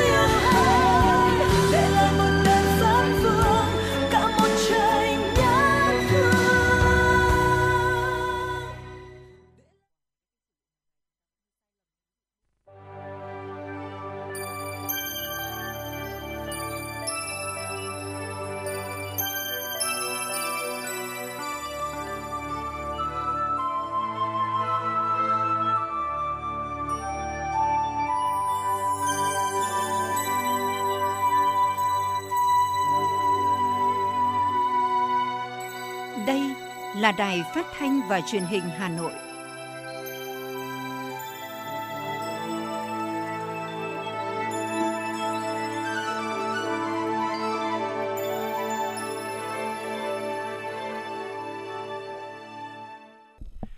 Xin kính chào quý vị và các bạn. Quý vị đang đến với chương trình truyền động Hà Nội chiều được phát sóng 17 giờ các ngày trên sóng phát thanh Hà Nội FM 96 MHz. Thưa quý vị và các bạn, môi trường văn hóa tốt đẹp, lành mạnh, phong phú là bức tường thành vững chắc trước sự tấn công của những yếu tố phi văn hóa, bảo vệ văn hóa dân tộc và nền tảng tư tưởng của Đảng trong quân đội. Đây là nhấn mạnh của Trung tướng Trịnh Văn Quyết, Ủy viên Trung ương Đảng, Phó chủ nhiệm Tổng cục Chính trị tại hội nghị tổng kết 30 năm thực hiện chỉ thị 143 CT của Tổng cục Chính trị về tiến hành cuộc vận động xây dựng môi trường văn hóa trong các đơn vị quân đội. Sơ kết 2 năm thực hiện quy hoạch hệ thống thiết chế văn hóa trong quân đội nhân dân Việt Nam được tổ chức ngày 3 tháng 3 tại Hà Nội. Thông tin này sẽ được chúng tôi phản ánh trong nội dung tiếp theo của chương trình. Còn ngay bây giờ sẽ là phần tổng hợp tin tức mà chúng tôi vừa cập nhật. Mời quý vị và các bạn cùng nghe. Thưa quý vị thính giả, Bộ Ngoại giao cho biết trong khuôn khổ chuyến thăm Tây Ban Nha tại trụ sở Tổ chức Du lịch Thế giới UNWTO ở Madrid, Phó Thủ tướng Chính phủ Trần Lưu Quang đã có cuộc gặp gỡ bà Jurista Arovia, Giám đốc điều hành UNWTO. Tại cuộc gặp, hai bên đã cùng chia sẻ về tác động và ảnh hưởng của dịch COVID-19 tới ngành du lịch toàn cầu, những cơ hội và thách thức đối với du lịch Việt Nam và thế giới trong thời gian tới, cùng thảo luận một số biện pháp nhằm thúc đẩy hợp tác giữa Việt Nam và UNWTO. Phó Thủ tướng đề nghị UNWTO đẩy mạnh hợp tác với Việt Nam, lựa chọn Việt Nam đăng cai một số sự kiện của UNWTO, hỗ trợ kỹ thuật về chuyển đổi số, ứng dụng công nghệ thông tin và phát triển hệ sinh thái du lịch thông minh, công tác thống kê, ứng phó với biến đổi khí hậu, định vị và phát triển thương hiệu du lịch quốc gia của Việt Nam, hỗ trợ đào tạo và phát triển nguồn nhân lực du lịch thông qua cấp học bổng tham gia các khóa đào tạo chuyên sâu và cử chuyên gia tới tham dự, chia sẻ kinh nghiệm tại các hội nghị hội thảo do Việt Nam chủ trì tổ chức. Thưa quý vị, Bộ Y tế đang tích cực cùng các bộ ngành liên quan tìm giải pháp tháo gỡ tình trạng thiếu thuốc và vật tư tại một số bệnh viện, cơ sở y tế thời gian gần đây. Đó là thông tin Thứ trưởng Bộ Y tế Lê Đức Luận khẳng định tại cuộc họp báo chính phủ thường kỳ diễn ra chiều qua. Nói về nguyên nhân dẫn đến tình trạng thiếu thuốc và vật tư y tế, Thứ trưởng Lê Đức Luận cho rằng sau dịch bệnh, nguồn cung về hàng hóa, đặc biệt là trang thiết bị y tế, thuốc có dấu hiệu khan hiếm, giá cả biến động tăng cao, nhu cầu khám chữa bệnh của người dân sau dịch cũng tăng. Trong khi đó, một số hợp đồng cung ứng hóa chất và vật tư chỉ có thời hạn một năm, tình trạng gia hạn giấy phép cũng bị quá tải, nhiều gói thầu không tìm được nhà thầu hoặc phải đấu thầu nhiều lần mới tìm được nhà cung ứng. Theo Thứ trưởng Lê Đức Luận, thời gian qua, Bộ Y tế đã cùng các bộ ngành liên quan tích cực tham mưu chính phủ để tìm giải pháp tháo gỡ khó khăn trong việc mua sắm trang thiết bị, vật tư y tế. Cho đến nay, Bộ Y tế đã gia hạn hơn 9.000 giấy phép lưu hành thuốc. Ngoài ra, việc tiếp tục duy trì hiệu lực giấy đăng ký lưu hành không ảnh hưởng đến chất lượng, an toàn, hiệu quả của thuốc do các thuốc này đã được đăng ký lưu hành nhiều năm tại Việt Nam và tại nhiều nước. Thưa quý vị, ngày 3 tháng 3 tại Hà Nội, Bộ trưởng Bộ Công Thương Nguyễn Hồng Diên đã chủ trì buổi làm việc với lãnh đạo các tập đoàn Điện lực Việt Nam EVN, Dầu khí Việt Nam Petro Việt Nam, Công nghiệp Than khoáng sản Việt Nam TKV, các tổng công ty Phát điện 1, Phát điện 2, Phát điện 3 CTCP, Điện lực TKV, Điện lực Dầu khí Việt Nam Đông Bắc, các công ty trách nhiệm hữu hạn một thành viên Đạm Ninh Bình, cổ phần phân đạm và hóa chất Hà Bắc và một số chủ đầu tư nhà máy nhiệt điện than về tình hình cấp và nhập khẩu than cho sản xuất điện, đạm. Phát biểu tại buổi làm việc, Bộ trưởng Nguyễn Hồng Diên đánh giá cao sự nỗ lực của các đơn vị trong việc sản xuất, nhập khẩu và cung cấp than cho sản xuất điện, đạm thời gian qua, góp phần đảm bảo cung cấp đủ điện, đạm, phục vụ phát triển kinh tế xã hội của đất nước và sinh hoạt của nhân dân, tiếp tục đóng góp nguồn thu lớn cho ngân sách nhà nước, nhất là trong bối cảnh các doanh nghiệp đang phải đối mặt với nhiều khó khăn thách thức thời gian qua xuất phát từ những mâu thuẫn địa chính trị trên thế giới, khủng hoảng năng lượng dẫn đến giá nhiên liệu đầu vào của các ngành sản xuất tăng cao để đảm bảo cung cấp đủ than cho sản xuất điện và đạm năm 2023 và các năm tiếp theo, Bộ trưởng Bộ Công Thương yêu cầu các tập đoàn TKV, EVN, Petro Việt Nam, các tổng công ty và các chủ đầu tư các nhà máy điện, đạm phải đảm bảo đủ nguồn cung than cho sản xuất điện, đạm để phục vụ phát triển kinh tế đất nước và sinh hoạt của người dân, không được để thiếu hụt, đứt gãy nguồn cung. Liên quan đến vụ án tại các trung tâm đăng kiểm xe cơ giới, Trung tướng Tô Ân Sô cho biết, đến ngày 3 tháng 3, Công an 28 địa phương đã khởi tố 42 vụ án, khám xét 62 trung tâm đăng kiểm, 4 chi cục đăng kiểm, khởi tố 379 bị can với 7 tội danh chính. Theo Trung tướng Tô Ân Sô, số bị can sẽ không dừng ở con số này vì các địa phương đang điều tra. Qua xác minh ban đầu, một số cán bộ ở cục đăng kiểm và trung tâm đăng kiểm nhận hối lộ của các chủ phương tiện để bỏ qua các lỗi như không gắn đèn, thiếu thiết bị chống va đập, thiết bị an toàn đường thủy. Nhưng các trung tâm đăng kiểm này vẫn lập báo cáo thẩm định và giấy cấp chứng nhận đạt yêu cầu an toàn phương tiện và môi trường. Người phát ngôn Bộ Công an cũng cho biết, việc hoán cải thay đổi mục đích của các phương tiện cũng có nhiều tiêu cực. Một số nhân viên trung tâm đăng kiểm lập ra các công ty sân sau hoặc móc nối với các công ty liên quan đến lĩnh vực này để bỏ qua các lỗi trong quá trình thẩm định, lập hồ sơ giá trong thi công hoán cải xe. Cơ quan công an đang điều tra làm rõ để các trung tâm đăng kiểm này đi vào hoạt động đúng quy định của pháp luật. Thưa quý vị, thông tin từ Ban Quản lý Khu Di tích Đền Hùng, tỉnh Phú Thọ, dịp dỗ tổ Hùng Vương, lễ hội Đền Hùng năm nay diễn ra từ ngày 20 đến ngày 29 tháng 4, tức là ngày từ ngày mùng 1 đến ngày mùng 10 tháng 3 âm lịch. Với 21 sự kiện hoạt động văn hóa quy mô và đặc sắc, phần hội quy tụ hơn 20 hoạt động, sự kiện trong tuần văn hóa du lịch đất tổ. Trong đó điểm nhấn là tuần lễ di sản văn hóa phi vật thể được UNESCO ghi danh diễn ra từ ngày 21 tháng 4 tại quảng trường Hùng Vương, thành phố Việt Trì do Ủy ban Nhân dân tỉnh Phú Thọ và Bộ Văn hóa Thể thao và Du lịch phối hợp tổ chức và Hội thảo quốc tế Diễn đàn Du lịch Văn hóa Di sản và sự phát triển bền vững Việt Nam do Hội Khoa học và Chuyên gia Việt Nam toàn cầu AVSE Global và Ủy ban Nhân dân tỉnh Phú Thọ tổ chức. Theo ông Lê Trường Giang, Giám đốc Ban Quản lý Khu Di tích Lịch sử Đền Hùng, dỗ tổ Hùng Vương, lễ hội Đền Hùng là dịp để giáo dục truyền thống yêu nước, khơi dậy đạo lý uống nước nhớ nguồn và sức mạnh đại đoàn kết dân tộc, bảo tồn và phát huy giá trị văn hóa, của quê hương đất tổ. Đây còn là dịp để thể hiện bản sắc văn hóa độc đáo của vùng đất tổ, tạo sự hấp dẫn, thu hút khách du lịch, quảng bá rộng rãi tiềm năng, thế mạnh tài nguyên du lịch văn hóa Phú Thọ. Thưa quý vị thính giả, Ngày 3 tháng 3 tại Hà Nội, Ban chỉ đạo 197 thành phố tổ chức triển khai và gia quân tổng kiểm tra, xử lý và giải quyết vi phạm về trật tự an toàn giao thông, trật tự đô thị, trật tự công cộng trên địa bàn thành phố Hà Nội năm 2023 đồng chí Lê Hồng Sơn, Ủy viên Ban Thường vụ Thành ủy, Phó Chủ tịch Thường trực Ủy ban nhân dân thành phố, trưởng ban chỉ đạo 197 thành phố chủ trì hội nghị. Hội nghị được tổ chức trực tuyến từ điểm cầu chính tại trụ sở Công an thành phố Hà Nội đến các điểm cầu tại 30 quận, huyện, thị xã và 579 xã, phường, thị trấn. Triển khai kế hoạch số 01 của Ban chỉ đạo 197 thành phố Hà Nội từ hôm nay đến ngày 31 tháng 3, các đoàn kiểm tra của thành phố sẽ kiểm tra, đôn đốc, xử lý, giải quyết vi phạm trên lĩnh vực trật tự an toàn giao thông, trật tự đô thị, trật tự công cộng, kiên quyết xóa bỏ các điểm hè phố, lòng đường bị chiếm dụng trái phép để làm nơi kinh doanh buôn bán, trông giữ phương tiện, trả lại nguyên trạng hè phố, Bên cạnh đó, Ban chỉ đạo 197 thành phố sẽ yêu cầu các đơn vị chức năng như Sở Giao thông Vận tải, Công an thành phố tăng cường ra soát, kiểm tra tất cả các điểm đỗ, điểm trông giữ phương tiện trên địa bàn. Yêu cầu Ban chỉ đạo 197 các quận huyện thị xã đăng ký danh sách các tuyến phố, điểm về trật tự và văn minh đô thị. Đặc biệt, các lực lượng chức năng phải xử lý kịp thời, giải quyết kịp thời các vi phạm theo phản ánh của người dân. Thiếu tướng Nguyễn Hồng Kỳ, Phó Giám đốc Công an Hà Nội cho biết. À, trong cái đợt gia quân này, à, lực lượng công an các cấp sẽ là lực lượng nòng cốt trong công tác tham mưu với cấp ủy chính quyền địa phương và là cái lực lượng thường trực để à, cùng với các lực lượng chức năng khác để gia quân giải quyết triệt để tất cả các cái hành vi vi phạm về trật tự an toàn giao thông, trật tự đô thị và trật tự ở nơi công cộng. Đợt gia quân này yêu cầu tất cả các lực lượng phải thực hiện trên quan điểm hết sức nghiêm túc và kiên quyết triệt để có sự điều tra cơ bản và có những cái giải pháp phù hợp với từng cái nhóm hành vi vi phạm về trật tự an toàn giao thông và trật tự đô thị. Nội dung trọng tâm của kế hoạch số 01 KH BCD 197 được chia thành 3 giai đoạn. Giai đoạn 1, đẩy mạnh công tác tuyên truyền vận động người dân, tổ chức chấp hành các quy định đảm bảo trật tự an toàn giao thông, trật tự đô thị, trật tự công cộng trên địa bàn. Bắt đầu từ khi triển khai kế hoạch đến hết ngày 28 tháng 2 năm 2023, huy động toàn bộ các sở ban ngành, thành viên Ban chỉ đạo 197, các tổ chức chính trị xã hội thành phố, Ban chỉ đạo 197 quận huyện thị xã tham gia thực hiện. Giai đoạn 2, tổ chức gia quân tổng kiểm tra xử lý vi phạm từ ngày 1 tháng 3 năm 2023 đến 31 tháng 3 năm 2023. Mục tiêu kiểm tra quyết liệt đồng bộ toàn diện toàn địa bàn thành phố, phát hiện xử lý 100% các hành vi vi phạm trên lĩnh vực trật tự an toàn giao thông, trật tự đô thị, trật tự công cộng, kiên quyết xóa bỏ các điểm hè phố, lòng đường bị chiếm dụng trái phép để làm nơi kinh doanh buôn bán, trồng giữ phương tiện, trả lại nguyên trạng hè phố với phương châm dành lại vỉa hè phong quang sạch đẹp cho người đi bộ.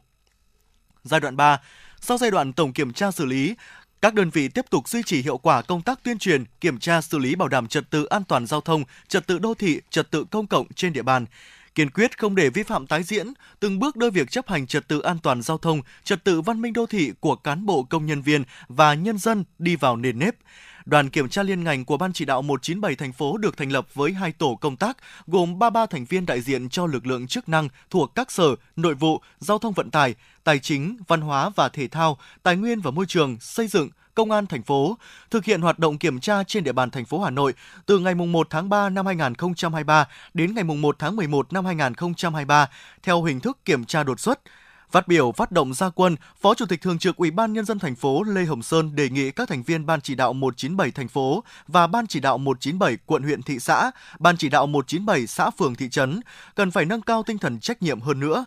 Thực tế trong thời gian qua, thành phố triển khai nhiều kế hoạch, có rất nhiều biện pháp, giải pháp trong công tác bảo đảm trật tự an toàn giao thông, trật tự đô thị. Có nơi có lúc cũng đã có nhiều kết quả rất tích cực, có nhiều mô hình, cách làm hay nhưng chưa duy trì được, chưa tạo ra được sự bền vững, ổn định. Phó Chủ tịch Thường trực Ủy ban Nhân dân thành phố Lê Hồng Sơn nhấn mạnh. Thành phố cũng đề nghị Ban chỉ đạo 197 các quận huyện thị xã nghiên cứu xây dựng và duy trì các tuyến phố văn minh đô thị trên địa bàn, chú trọng các tuyến phố trung tâm, tuyến phố xuyên trục hướng tâm, tuyến phố trước đây là điểm đen về vi phạm trật tự đô thị. Đề nghị Chủ tịch Ủy ban nhân dân các quận, huyện, thị xã chỉ đạo đánh giá thực trạng trật tự đô thị trên địa bàn, nguyên nhân và giải pháp, phân tích kỹ mối tương quan giữa duy trì trật tự đô thị và phát triển kinh tế. Thì đề nghị chúng ta phải nghiên cứu, làm rõ để kịp thời tham mưu cho thành phố để có những cái ờ, chính sách thực tế khả thi đấy, và hiệu quả làm sao đấy chúng ta vừa bảo đảm được mỹ quan vừa bảo đảm được trật tự giao thông trật tự đô thị nhưng vẫn bảo đảm được cái quyền kinh doanh đấy, cái mưu sinh cuộc sống của người dân có sự quản lý Ờ, một cách gọi là trật tự bảo đảm công bằng Về công tác tuyên truyền, đồng chí Lê Hồng Sơn cho rằng đây là biện pháp rất quan trọng cần phải thực hiện một cách nghiêm túc, thường xuyên và đa dạng về hình thức, tiếp tục phát huy nhân rộng các mô hình hay về tuyên truyền. Bên cạnh đó, thành phố yêu cầu Ban chỉ đạo 197 quận huyện thị xã, Ban chỉ đạo 197 xã phường thị trấn thực hiện nghiêm túc việc xây dựng kênh thông tin tiếp nhận thông tin phản ánh của người dân về các hành vi vi phạm và báo cáo kết quả thực hiện về Ban chỉ đạo cấp trên theo đúng quy định. Đồng thời, làm tốt công tác vận động người dân ủng hộ việc thực hiện chủ trương kế hoạch của thành phố, tổ chức ký cam kết đối với từng hộ, từng cơ sở, đơn vị, cơ quan, tổ chức, doanh nghiệp không để vi phạm xảy ra Phó Chủ tịch Thường trực Ủy ban nhân dân thành phố yêu cầu các lực lượng chức năng tổ chức kiểm tra, xử lý toàn diện các vi phạm trên các lĩnh vực, địa bàn, huy động toàn diện các lực lượng, phương tiện tham gia phá rỡ khi cần cưỡng chế, tập trung kiểm tra xử lý vi phạm theo hình thức cuốn chiếu, làm từng tuyến phố, từng khu vực, không bỏ sót vi phạm, kiên quyết cưỡng chế các trường hợp chống đối, lập biên bản vi phạm hành chính, thu giữ phương tiện đồ vật vi phạm, tháo rỡ các biển quảng cáo, mái che, mái vẩy vi phạm chiếm dụng hè phố, lòng đường, gây mất mỹ quan đô thị theo đúng quy định của pháp luật. Qua chiến dịch này, Phó Chủ tịch Thường trực Ủy ban nhân dân thành phố Lê Hồng Sơn đề nghị ban chỉ đạo các quận huyện thị xã nghiên cứu xây dựng và duy trì các tuyến phố văn minh đô thị trên địa bàn, chú trọng vào các tuyến phố trung tâm, tuyến phố xuyên trục hướng tâm. Tuyến phố trước đây là điểm đen về vi phạm trật tự đô thị, đồng thời yêu cầu thời gian gia quân, Chủ tịch Ủy ban nhân dân các quận huyện thị xã chỉ đạo đánh giá thực trạng trật tự đô thị trên địa bàn, nguyên nhân và giải pháp, phân tích mối tương quan giữa duy trì trật tự đô thị và sự phát triển của kinh tế xã hội trên địa bàn quản lý, hiệu quả của những biện pháp đã áp dụng để giải quyết tận gốc vấn đề hoặc tham mưu Ủy ban nhân dân thành phố các chính sách quản lý phù hợp. Số hiệu FM96 đang chuẩn bị nâng độ cao. Quý khách hãy thắt dây an toàn, sẵn sàng trải nghiệm những cung bậc cảm xúc cùng FN96. Thưa quý vị thính giả, tiếp tục với dòng chảy tin tức của FM 96. Xin mời quý vị thính giả cùng đến với một số thông tin do phóng viên Mai Liên đã thực hiện và gửi về cho chương trình. Thưa quý vị, theo thống kê của Bộ Giáo dục và Đào tạo, trong kỳ tuyển sinh năm 2022 có 3 nhóm ngành đạt tỷ lệ tuyển sinh cao nhất trong toàn hệ thống. Các nhóm ngành có vị trí xếp từ cao xuống thấp cụ thể là Kinh doanh và quản lý 24,54%, Máy tính và công nghệ thông tin 11,79%, Công nghệ kỹ thuật là 9,18%. Đây cũng là những nhóm ngành thường xuyên duy trì ở top dẫn đầu trong nhiều năm qua. Đây là kênh thông tin để thí sinh có thể tham khảo qua số lựa chọn đăng ký nguyện vọng xét tuyển đại học năm 2023. Thí sinh được đăng nguyện vọng xét tuyển đại học vào căn cứ vào nhiều yếu tố. Trước tiên là năng lực học tập, tiếp đến là nguyện vọng cá nhân, sở trường và các yếu tố liên quan khác. Bộ Giáo dục và Đào tạo cũng khuyến cáo các cơ sở đào tạo trên cả nước cần nắm bắt thông tin từ thị trường lao động, sự khác biệt trong quan niệm và nhu cầu của giới trẻ trong chọn trường và chọn ngành của thí sinh để xây dựng đề án tuyển sinh năm 2023 phù hợp, hiệu quả. Các nhà trường cũng cần phải đổi mới nội dung, chương trình và phương pháp đào tạo, cải thiện môi trường và tăng cường truyền thông. Bộ Giáo dục và Đào tạo đã chuyển hồ sơ vụ việc cho cơ quan công an, Bộ Thông tin và Truyền thông và các cơ quan chức năng khác để điều tra xử lý trang web giả mạo Bộ Giáo dục và Đào tạo đăng chi tiết lịch thi tốt nghiệp trung học phổ thông. Theo đó, sau khi công bố lịch thi Trung học phổ thông 2023 và đề thi minh họa, trang thông tin chính thống của Bộ Giáo dục và Đào tạo đã bị nhiều cá nhân tổ chức mạo danh và đăng thông tin không chính thống gây nhiễu loạn thông tin. Cụ thể, tại địa chỉ https 2 2 chéo www.facebook.com gạch chéo tuyển sinh số có đăng hình ảnh mạo danh Bộ Giáo dục và Đào tạo công bố lịch thi tốt nghiệp trung học phổ thông năm 2023 với lịch thi chi tiết từng ngày. Tuy nhiên đến thời điểm này, Bộ mới chỉ công bố ngày thi là ngày 27, 28, 29, 30 tháng 6. Hiện Bộ Giáo dục và Đào tạo đã báo cáo và làm việc với cơ quan chức năng để xử lý. Hiện tại Bộ Giáo dục và Đào tạo chỉ có hai kênh thông tin chính thức, đó là cổng thông tin Bộ Giáo dục và Đào tạo https 2 2 chéo moet.gov.vn gạch chéo pes gạch chéo home.aspx và fanpage có gắn tích xanh https 2 2 chéo www.facebook.com gạch chéo thông tin Bộ Giáo dục và Đào tạo. Còn các trang web khác đều là trang web mạo danh. Những thông tin đăng tải trên các website này cần kiểm chứng. Vụ việc đang được tiếp tục điều tra làm rõ. Thưa quý vị, Tổng cục Du lịch Bộ Văn hóa Thể thao và Du lịch cho biết, lượng khách quốc tế đã có dấu hiệu khởi sắc khi trong tháng 2 năm 2023 đón 933.000 lượt khách, tăng 7,1% so với tháng trước. Tổng 2 tháng đầu năm đạt 1,8 triệu lượt khách quốc tế, gấp 36,6 lần so với cùng kỳ 2022. Tổng cục Du lịch cũng cho biết, nhân dịp Trung Quốc chính thức mở cửa trở lại cho du lịch quốc tế từ th- ngày 8 tháng 1 năm 2023, Tổng cục Du lịch đã triển khai các hoạt động hưởng ứng, hoan nghênh khách du lịch quốc ở Trung Quốc đến với Việt Nam. Du lịch Việt Nam kỳ vọng trong năm 2023 sẽ đẩy mạnh các hoạt động xúc tiến, quảng bá tới thị trường, có thể đón được 8 triệu lượt khách quốc tế như kế hoạch đã đề ra. Trong tháng 2 năm 2023, cả nước có khoảng 7 triệu lượt khách nội địa, trong đó 4,6 triệu lượt khách là có lưu trú. Tổng 2 tháng đầu năm đạt 20 triệu lượt khách. Du lịch nội địa tiếp tục là thị trường chính, được đánh giá tăng mạnh trong năm nay. Theo ghi nhận tại các bệnh viện trên địa bàn thủ đô, những ngày qua thời tiết thay đổi thất thường, độ ẩm cao khiến gia tăng bệnh nhân mắc thủy đậu nhập viện. Mặc dù thủy đậu là bệnh lành tính có thể chữa khỏi hoàn toàn, nhưng nếu không được khám điều trị đúng cách sẽ dẫn đến các biến chứng nguy hiểm. Tiến sĩ bác sĩ Nguyễn Đăng Mạnh, Viện trưởng Viện Lâm sàng các bệnh truyền nhiễm, Bệnh viện Trung ương Quân đội 108 cho biết, hiện bệnh thủy đậu do virus Varicella zoster gây ra. Virus này chủ yếu lây truyền qua đường hô hấp bằng các giọt nước nhỏ trong không khí bắn ra từ đường hô hấp như mũi, miệng của người bệnh. Thời gian lây bệnh của thủy đậu kéo dài từ trước khi nổi ban đỏ 1 đến 2 ngày cho đến khi các bọng nước đóng vảy hoàn toàn. Hiện tại không có biện pháp điều trị đặc hiệu cho bệnh thủy đậu. Việc điều trị bệnh thường tập trung vào việc làm giảm nhẹ các triệu chứng và giữ bệnh nhân không bị mất nước. Do đó, việc chăm sóc người bệnh đóng một vai trò rất quan trọng. Cụ thể, người bệnh cần đảm bảo ăn uống đầy đủ chất dinh dưỡng, ăn thức ăn mềm, uống đủ nước, có thể uống thêm nước hoa quả, vệ sinh mũi họng hàng ngày. Ngoài việc vệ sinh sạch sẽ, bệnh nhân tránh gãi làm vỡ các nốt phỏng vì dễ gây bội nhiễm và tạo sẹo. Thưa quý vị, ngày 3 tháng 3, Tổng cục Hải quan cho biết, thời gian qua, tình hình hoạt động buôn lậu, gian lận thương mại, vận chuyển hàng hóa trái phép qua biên giới vẫn diễn biến phức tạp. Tình hình hoạt động của tội phạm mua bán, vận chuyển trái phép các chất ma túy, tiền chất qua biên giới tiềm ẩn nhiều nguy cơ, nhất là tại các cửa khẩu biên giới. Các đối tượng lợi dụng loại hình này để vận chuyển, mua bán trái phép chất ma túy về Việt Nam và chuyển tiếp đi các nước khác để tiêu thụ. Thủ đoạn cất giấu của chúng thường ngụy trang ma túy trong các gói kẹo, thực phẩm chức năng, thức ăn cho chó, mèo, mỹ phẩm, vân vân. Từ ngày 16 tháng 1 đến ngày 15 tháng 2, toàn ngành hải quan đã phát hiện, bắt giữ và xử lý 713 vụ vi phạm pháp luật. Trị giá hàng hóa ước tính là 269 tỷ đồng. Cơ quan hải quan đã khởi tố một vụ và chuyển đến cơ quan khác kiến nghị khởi tố 9 vụ.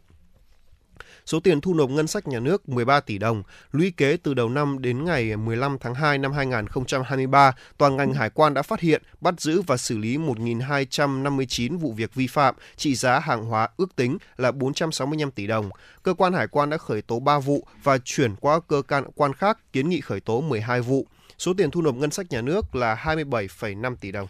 Cũng trong ngày 3 tháng 3, Văn phòng Ủy ban Nhân dân thành phố Hà Nội ban hành văn bản số 2093 nêu ý kiến chỉ đạo của Phó Chủ tịch Thường trực Ủy ban Nhân dân thành phố Lê Hồng Sơn gửi Sở Lao động Thương binh và Xã hội. Ủy ban Nhân dân huyện Thường Tín về việc điều tra làm rõ sự việc bé trai 17 tháng tuổi tử vong tại huyện Thường Tín. Phó Chủ tịch Thường trực Ủy ban Nhân dân thành phố Lê Hồng Sơn giao Ủy ban Nhân dân huyện Thường Tín chỉ đạo các đơn vị liên quan khẩn trương điều tra làm rõ sự việc theo quy định của pháp luật, báo cáo Ủy ban Nhân dân thành phố kết quả trước ngày 10 tháng 3 năm 2023. Ủy ban Nhân dân thành phố giao Sở Lao động Thương binh và Xã hội, Ủy ban Nhân dân huyện Thường Tín tổ chức thăm hỏi, động viên, hỗ trợ gia đình cháu bé theo quy định.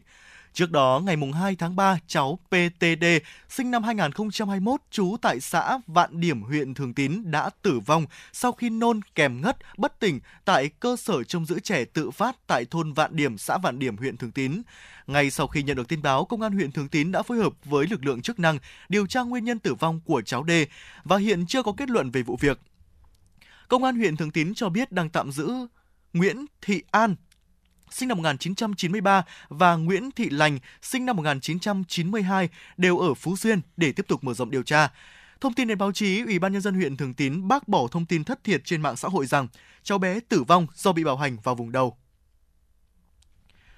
Thưa quý vị và các bạn, ngày mùng 3 tháng 3, tại Hà Nội, Tổng cục Chính trị Quân đội Nhân dân Việt Nam tổ chức hội nghị tổng kết 30 năm thực hiện chỉ thị số 143 CT của Tổng cục Chính trị về tiến hành cuộc vận động xây dựng môi trường văn hóa trong các đơn vị quân đội. Sơ kết 2 năm thực hiện quy hoạch hệ thống thiết chế văn hóa trong Quân đội Nhân dân Việt Nam, Trung tướng Trịnh Văn Quyết, Ủy viên Trung ương Đảng, Phó chủ nhiệm Tổng cục Chính trị Quân đội Nhân dân Việt Nam, chủ trì hội nghị.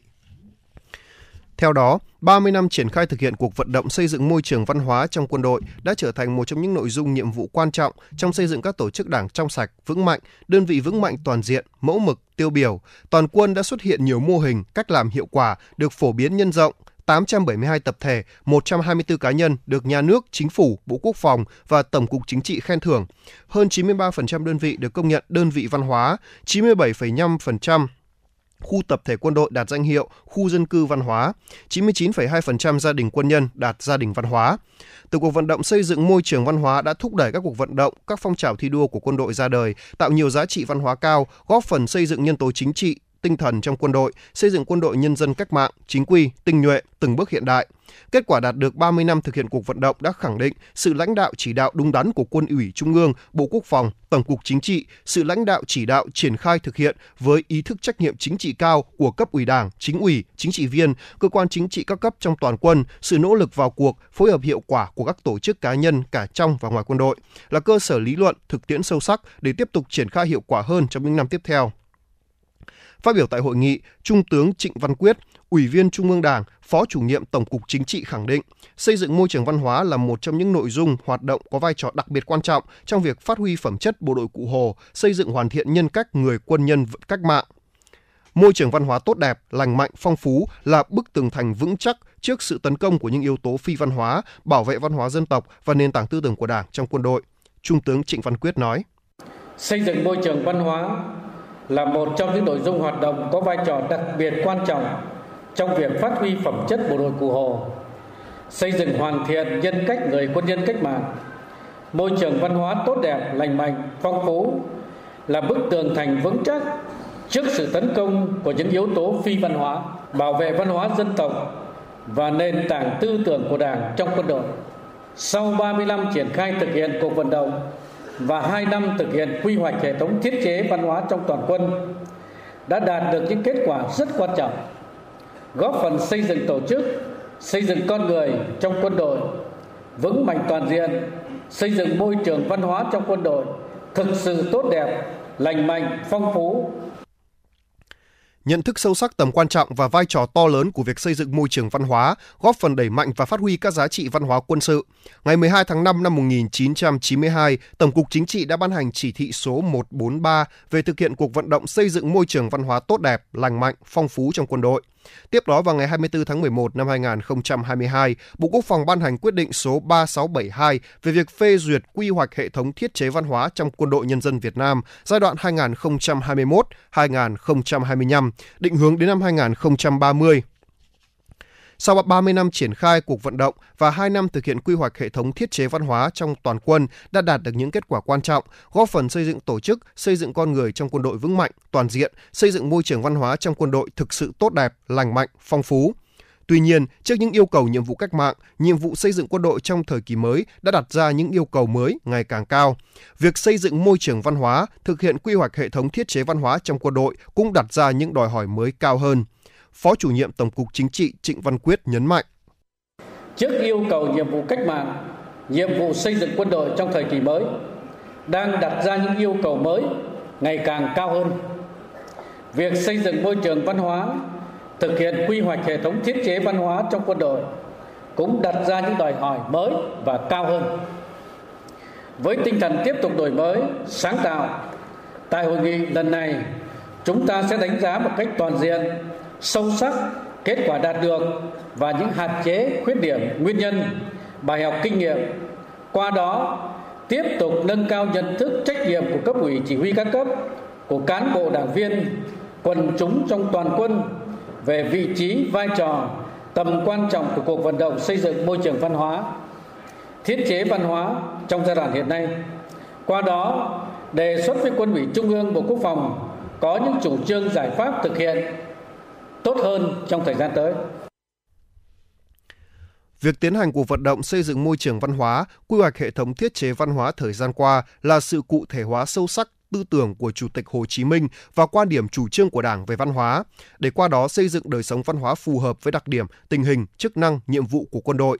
Đồng chí Phó chủ nhiệm Tổng cục Chính trị Quân đội Nhân dân Việt Nam đề nghị cấp ủy, chỉ huy các đơn vị cơ quan trong toàn quân thực hiện tốt một số nhiệm vụ, nội dung nhiệm vụ, đó là cấp ủy, chỉ huy các cấp tiếp tục tăng cường lãnh đạo, chỉ đạo triển khai thực hiện cuộc vận động với các nội dung, biện pháp tích cực, chủ động, sáng tạo, không ngừng nâng cao chất lượng, hiệu quả xây dựng môi trường văn hóa trong đơn vị, tiếp tục đẩy mạnh công tác tuyên truyền, giáo dục, nâng cao nhận thức trách nhiệm của cán bộ, đảng viên, quần chúng trong toàn quân về ý nghĩa, tầm quan trọng của văn hóa trong sự nghiệp đổi mới, văn hóa trong sự nghiệp xây dựng quân đội, củng cố quốc phòng và bảo vệ Tổ quốc tổ chức triển khai thực hiện quyết liệt, hiệu quả quyết định số 3672 của Bộ trưởng Bộ Quốc phòng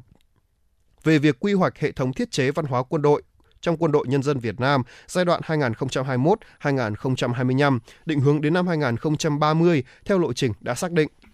Tăng cường lãnh đạo, chỉ đạo, quản lý chặt chẽ các hoạt động văn hóa, văn học, nghệ thuật, báo chí quân đội, động viên và phát huy tiềm năng, sức mạnh tinh thần, trí tuệ của cán bộ chiến sĩ, văn nghệ sĩ quân đội, các tổ chức quần chúng trong xây dựng môi trường văn hóa của đơn vị thường xuyên phối hợp chặt chẽ giữa các cơ quan văn hóa, thiết chế văn hóa các cấp trong quân đội, thực hiện có hiệu quả các nội dung phối hợp hoạt động giữa Bộ Quốc phòng với Bộ Văn hóa Thể thao và Du lịch, Bộ Công an, các cơ quan báo chí, phát thanh truyền hình, các cơ quan văn hóa của trung ương và địa phương để đẩy mạnh, nâng cao hơn nữa hiệu quả thực hiện cuộc vận động. Tại hội nghị, các đại biểu đã đánh giá kết quả đạt được và những hạn chế, khuyết điểm, nguyên nhân để rút ra những bài học kinh nghiệm nhằm tiếp tục nâng cao nhận thức, trách nhiệm của cấp ủy, chỉ huy các cấp, của cán bộ, đảng viên, quần chúng trong toàn quân về vị trí, vai trò, tầm quan trọng của cuộc vận động xây dựng môi trường văn hóa, thiết chế văn hóa trong giai đoạn hiện nay, đồng thời đề xuất với Quân ủy Trung ương, Bộ Quốc phòng những chủ trương, giải pháp thực hiện thời gian tới. Tại hội nghị, Trung tướng Trịnh Văn Quyết và Trung tướng Nguyễn Văn Đức, Cục trưởng Cục Tuyên huấn đã trao cờ thưởng của Bộ Quốc phòng và của Tổng cục Chính trị dành tặng cho đơn vị xuất sắc thực hiện cuộc vận động giai đoạn 1992-2022. Chương trình hôm nay được hoàn thiện bởi ekip chỉ đạo nội dung Nguyễn Kim Khiêm, chỉ đạo sản xuất Nguyễn Tiến Dũng, chịu trách nhiệm nội dung Lê Xuân Luyến. Chương trình do biên tập viên Như Hoa, thư ký Mai Liên, phát thanh viên Võ Nam, Tuấn Kỳ cùng kỹ thuật viên Bảo Tuấn phối hợp thực hiện. Và trước khi đến với những nội dung tiếp theo của chương trình, xin mời quý vị và các bạn chúng ta hãy cùng nhau thư giãn với một giai điệu âm nhạc ngay sau đây.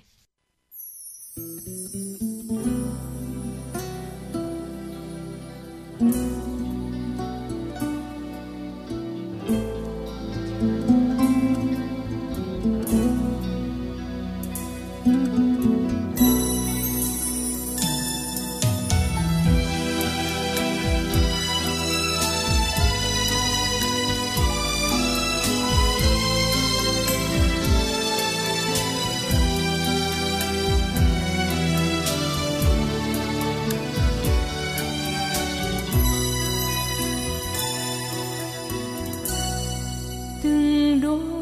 chim bay đi, tiếng ca rộn ràng, cánh chim sao duyên gió mùa xuân. Gửi lời chim yêu thương tới miền nam quê hương, nhắn rằng ta ngày đêm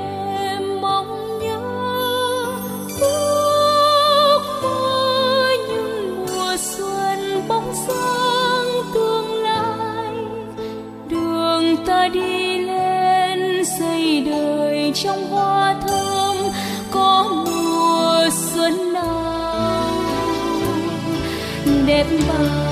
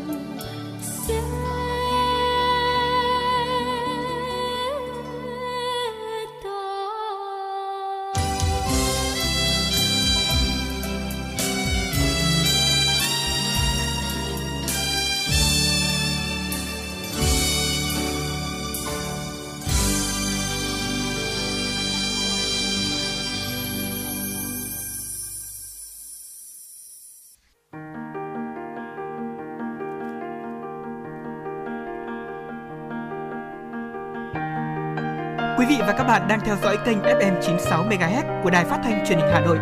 Hãy giữ sóng và tương tác với chúng tôi theo số điện thoại 024 3773 6688. FM 96 đồng hành trên mọi nẻo đường.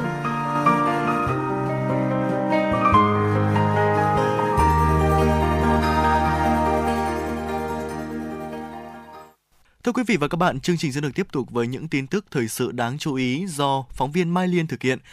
Đồng đô la Mỹ đã giảm từ mức cao nhất trong 2 tháng rưỡi so với đồng yên của Nhật Bản vào ngày 3 tháng 3 và có vẻ như sẽ ghi dấu đầu tuần giảm đầu tiên kể từ tháng 1 năm 2023 so với các đồng tiền chủ chốt. Khi các nhà giao dịch đang cố đang gắng đánh giá lộ trình chính sách lãi suất của Cục Dự trữ Liên bang Mỹ, Fed, các nhà phân tích tham gia thăm dò ý kiến của Reuters cho biết sức mạnh đồng đô la Mỹ gần đây chỉ là tạm thời và đồng tiền này sẽ suy yếu trong suốt cả năm trong bối cảnh nền kinh tế toàn cầu đang cải thiện và kỳ vọng Fed sẽ ngừng tăng lãi suất trước thời hạn của Ngân hàng Trung ương châu Âu ECB. Ngân hàng Trung ương Nhật Bản BOJ cũng được cho là sẽ bắt đầu dỡ bỏ các biện pháp kích thích bất thường sau khi thống đốc Haruhiko Kuroda mãn nhiệm vào tháng tới. Dữ liệu lạm phát của Nhật Bản trong tháng 2 2023 đã vượt qua mục tiêu mà Ngân hàng Trung ương Nhật Bản trong tháng 9 liên tiếp giảm từ mức cao nhất trong 42 năm. JP Morgan dự kiến sẽ không có thay đổi nào trong quan điểm hoặc tín hiệu chính sách của Ngân hàng Trung ương Nhật Bản tại cuộc họp cuối cùng của ông Kuroda vào cuối tuần này. Cùng ngày, Mỹ công bố báo cáo việc làm tháng 2. Thưa quý vị, tại Bangkok, Ủy ban bầu cử Thái Lan mới đây đã ký thỏa thuận hợp tác với nền tảng video ngắn TikTok của công ty công nghệ ByteDance để phổ biến thông tin chính xác về cuộc tổng tuyển cử năm 2023 sắp tới. Theo thỏa thuận ký giữa ETC và TikTok được truyền thông Thái Lan đăng tải mới đây, một trung tâm thông tin bầu cử sẽ được thiết lập trên TikTok để xử lý tất cả những thông tin sai lệch trên ờ, nền tảng trong quá trình bầu cử và vận động tranh cử cho mỗi đảng phái chính trị tại Thái Lan. Nội dung thỏa thuận còn bao gồm việc phát triển quy trình lọc thông tin sai lệch và phản ánh thông tin gồm cả những lời vu khống, vi phạm đạo luật bầu cử trên nền tảng TikTok. ByteDance cho biết có 40,3 triệu người trưởng thành dùng TikTok tại Thái Lan. Cục Quản lý Phát thanh Truyền hình Điện ảnh Trung Quốc mới đây tuyên bố sẽ tăng cường giám sát các video ngắn thông qua các thuật toán, quyền truy cập và nội dung. Theo quan điểm của cơ quan này, việc phải đảm bảo một môi trường trong sạch, tức là nội dung các video ngắn là điều cần thiết trong bối cảnh ngày càng có nhiều trẻ vị thành niên đắm chìm vào loại hình trực tuyến này. Thông báo được đưa ra trong khi ngày càng xuất hiện nhiều lời kêu gọi giải quyết tình trạng nghiện video ngắn ở trẻ vị thành niên. Thưa quý vị, chính phủ Nhật Bản vừa thông qua dự luật nhằm bảo vệ các lao động làm nghề tự do, trong đó yêu cầu doanh nghiệp phải nêu rõ trong văn bản hoặc thư điện tử nội dung công việc, số điện tiền sẽ trả trong thời gian thanh toán khi các lao động tự do. Dự luật hướng đến việc cho phép những người làm nghề tự do, những đối tượng thường bị buộc phải ký các hợp đồng lao động không có lợi cho bản thân vì vị thế bất lợi, yên tâm làm việc. Theo đó, những người vi phạm sẽ bị phạt tới 500.000 yên, tương đương với 3.670 đô la Mỹ. Trong trường hợp người thuê các công ty hoặc đơn vị sử dụng lao động, dự luật yêu cầu phải trả lương trong vòng 60 ngày kể từ ngày lao động tự do hoàn thành công việc được giao. Theo lộ trình, dự luật sẽ được đệ trình lên Quốc hội Nhật Bản để xem xét và thông qua ngay trong kỳ họp hiện nay. Trước đó, kết quả điều tra năm 2020 của Văn phòng Nội các Nhật Bản cho thấy các nước này có khoảng 4,62 triệu lao động tự do, trong đó có tới 2,14 triệu người coi đây là công việc chính. Thưa quý vị và các bạn, hỗ trợ cộng đồng doanh nghiệp tận dụng công cụ số, đặc biệt là tiếp cận các sàn thương mại điện tử uy tín toàn cầu để kinh doanh hiệu quả hơn là mục tiêu của hội nghị định hướng chiến lược kinh doanh trên nền tảng số trong thời kỳ VUCA. Hội nghị do Cục Xúc tiến Thương mại Bộ Công Thương phối hợp với sàn thương mại điện tử Alibaba.com tổ chức mới đây tại Hà Nội, ghi nhận của phóng viên. Thuật ngữ VUCA đang rất thịnh hành, có thể hiểu đơn giản là hoạt động kinh tế thế giới có nhiều biến động, không chắc chắn, phức tạp và mơ hồ. Tình hình kinh tế thế giới với những biến động bất định về giá cả nhiên liệu, lạm phát, xung đột vũ trang. Tác động trực tiếp tới môi trường kinh doanh trong nước và chiến lược đầu tư của cộng đồng doanh nghiệp nói chung chính là thực tiễn sinh động điển hình cho việc này. Thực tiễn đó đòi hỏi doanh nhân, doanh nghiệp phải nỗ lực nhiều hơn, thích nghi với bối cảnh mới, đòi hỏi cơ quan chức năng phải tăng cường đổi mới sáng tạo, tìm ra những giải pháp mới, định hướng chiến lược cho cộng đồng doanh nghiệp. Trong đó, thúc đẩy kinh doanh của nền tảng số là một hướng đi hợp xu thế. Ông Vũ Bá Phú, Cục trưởng Cục Xúc tiến Thương mại Bộ Công Thương thông tin thêm. Năm 2023 là một năm bản lề trong việc thực hiện thành công kế hoạch phát triển kinh tế giai đoạn 2021-2025. Và trong đó thì mục tiêu số hóa các hoạt động xúc tiến thương mại, đẩy mạnh ứng dụng công nghệ thông tin và chuyển đổi số trong hoạt động xúc tiến thương mại cũng như là hoạt động là những nội dung quan trọng trong chủ trương là xây dựng chính phủ số, kinh tế số và xã hội số. Cùng với sự nỗ lực của các cơ quan chức năng về phía doanh nghiệp cũng như là cần có sự chủ động, tích cực trong tìm hiểu thông tin, cơ chế chính sách, nghiên cứu thị trường, thẩm định đối tác, chú trọng công tác nâng cao kiểm soát chất lượng sản phẩm, năng lực cạnh tranh và đáp ứng các quy định của thị trường nhập khẩu, phối hợp với các tổ chức xúc tiến thương mại xây dựng kế hoạch và tham gia triển khai các hoạt động xúc tiến thương mại để đón đầu cơ hội thị trường, đặc biệt là các thị trường có FTA. Theo tiến sĩ Nguyễn Đình Cung, nguyên viện trưởng Viện Nghiên cứu Quản lý Kinh tế Trung ương, mặc dù phải đối mặt với nhiều thách thức, nhưng nhìn chung, triển vọng xuất khẩu của Việt Nam sang các thị trường lớn trong năm 2023 được đánh giá là khả quan. Xuất khẩu Việt Nam được dự báo tăng trưởng 6% trong năm 2023, mở ra kỳ vọng kinh doanh mới cho doanh nghiệp. Tuy nhiên, nền kinh tế cũng đứng trước nhiều thách thức khó khăn, đòi hỏi các doanh nghiệp phải có bước chuẩn bị tương ứng. Trong đó, các mô hình kinh doanh mới như thương mại điện tử là giải pháp hữu hiệu giúp tiết giảm chi phí, vượt qua giai đoạn khó khăn hiện nay. Kinh tế sẽ tiếp tục khó khăn. Cầu về xuất khẩu từ bên ngoài giảm thì chắc chắn nó sẽ ảnh hưởng đến sản xuất của chúng ta ở trong nước. Bán lẻ ta tăng lên là bán lẻ đang chuyển từ offline sang online. Những cơ hội, những mô hình kinh doanh mới, nhất là thương mại điện tử sẽ được sử dụng nhiều hơn trong cái giao dịch chắc chắn nó vẫn là tăng trưởng cao thì đó là những cơ hội ngành nghề kinh doanh mới những cái mô hình kinh doanh mới để à, vượt qua cái giai đoạn thực sự là khó khăn hy vọng không những vượt qua mà có thể tạo ra một năng lượng mới cho sự phát triển trong à, tương lai Thực tế, nắm bắt xu thế, nhiều doanh nghiệp Việt Nam đã và đang đầu tư vào ứng dụng công nghệ số, nâng cao năng lực xuất khẩu, kỹ năng bán hàng xuyên biên giới, nghiên cứu phát triển sản phẩm và xây dựng thương hiệu để tăng tốc nhưng nói như ông Đinh Văn Hiệp, giám đốc công ty Tân Hiệp Hương tại Hải Dương, đây là điều không dễ dàng. Cái mặt hàng bên em này cũng đang hướng tới cái thị trường nước ngoài và bây giờ thì cũng đang muốn tìm hiểu thương mại điện tử để à, giới thiệu sản phẩm ra bên nước ngoài. Là cũng muốn nhận được cơ hội và cái hướng dẫn cụ thể nhất từ à, các bên để à, có thể kịp thời cập nhật hoặc là chỉnh sửa những nội dung thông tin thì cho nó đầy đủ cái rào cản ngôn ngữ nó cũng là một cái một phần cũng đang à, gặp rất nhiều vấn đề. Ngay từ cái những cái bước à, đầu tiên đấy là chuẩn bị ID hoặc là tài khoản trên các trang mạng xã hội à, Alibaba hay eBay đó là lý do cơ quan chức năng mà cụ thể là Bộ Công Thương đang kết nối với nhiều tổ chức thương mại số uy tín quốc tế như sàn thương mại điện tử Alibaba.com, triển khai nhiều hoạt động hỗ trợ cộng đồng doanh nghiệp, trong đó việc mở gian hàng quốc gia Việt Nam trên Alibaba là trọng tâm, từng bước đưa gian hàng này trở thành địa chỉ chung, nơi mà các sản phẩm tiềm năng của Việt Nam được tiếp cận sớm với khách hàng toàn cầu. Ông Roger Liu, giám đốc của Alibaba.com khu vực châu Á-Thái Bình Dương cho rằng đây không chỉ là điều kiện thuận lợi cho cộng đồng doanh nghiệp mà còn là cơ hội cho các sàn thương mại điện tử lớn như Alibaba. Alibaba.com, 24 years of experience Với những con số như 300 triệu người mua hàng đăng ký, 26 triệu các nhà nhập khẩu đến từ 200 quốc gia và vùng lãnh thổ, Alibaba.com có lượng giao dịch 400.000 giao dịch mỗi ngày, với số người mua hàng nhiều nhất đến từ các quốc gia như Mỹ, Australia, châu Á. Các ngành hàng có nhu cầu tìm kiếm cao là thực phẩm, đồ uống, chăm sóc sắc đẹp và các nhà mua hàng trên thế giới đang chọn các nhà cung cấp đến từ Việt Nam.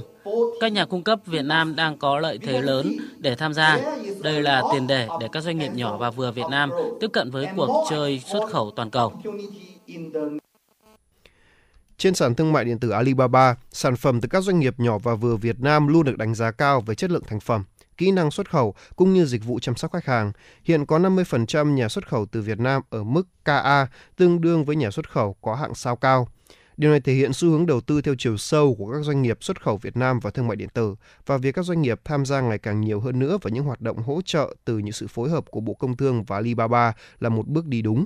với khả năng cải thiện năng lực xuất khẩu trực tiếp và trực tuyến ngày càng hiệu quả. Và để tiếp nối chương trình chuyển động Hà Nội chiều ngày hôm nay, xin mời quý vị và các bạn chúng ta hãy cùng nhau thư giãn với một giai điệu âm nhạc ngay sau đây. anh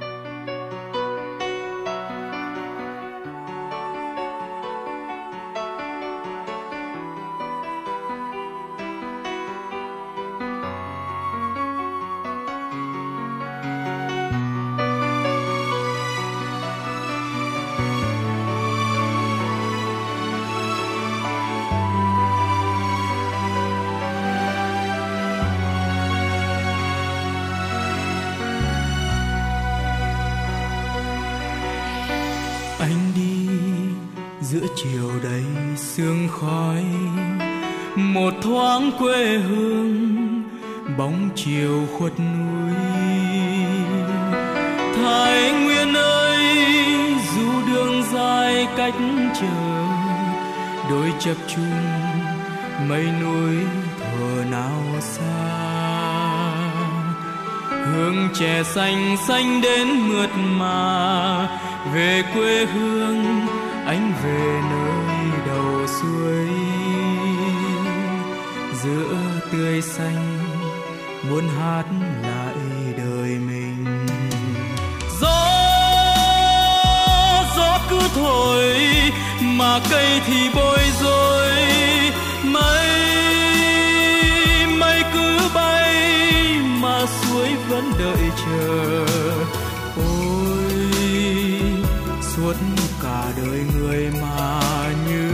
Trong mơ. Ở một miền quê nửa đồng nửa núi để anh khóc.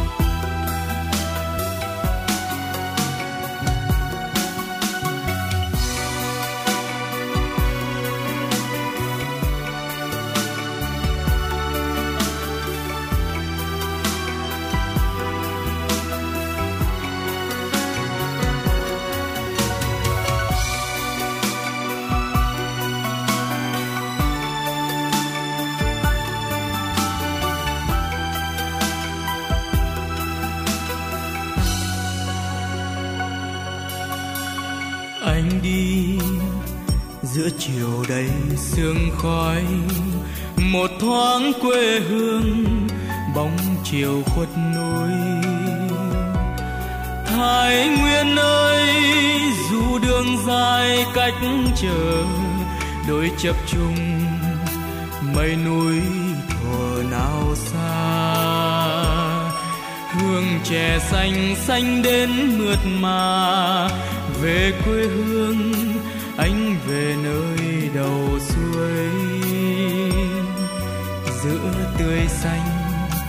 muốn hát lại đời mình. Gió gió cứ thổi, mà cây thì bối rối. Mây mây cứ bay, mà suối vẫn đợi chờ. Ôi, suốt cả đời người mà một miền quê nửa đồng nửa núi để anh khóc.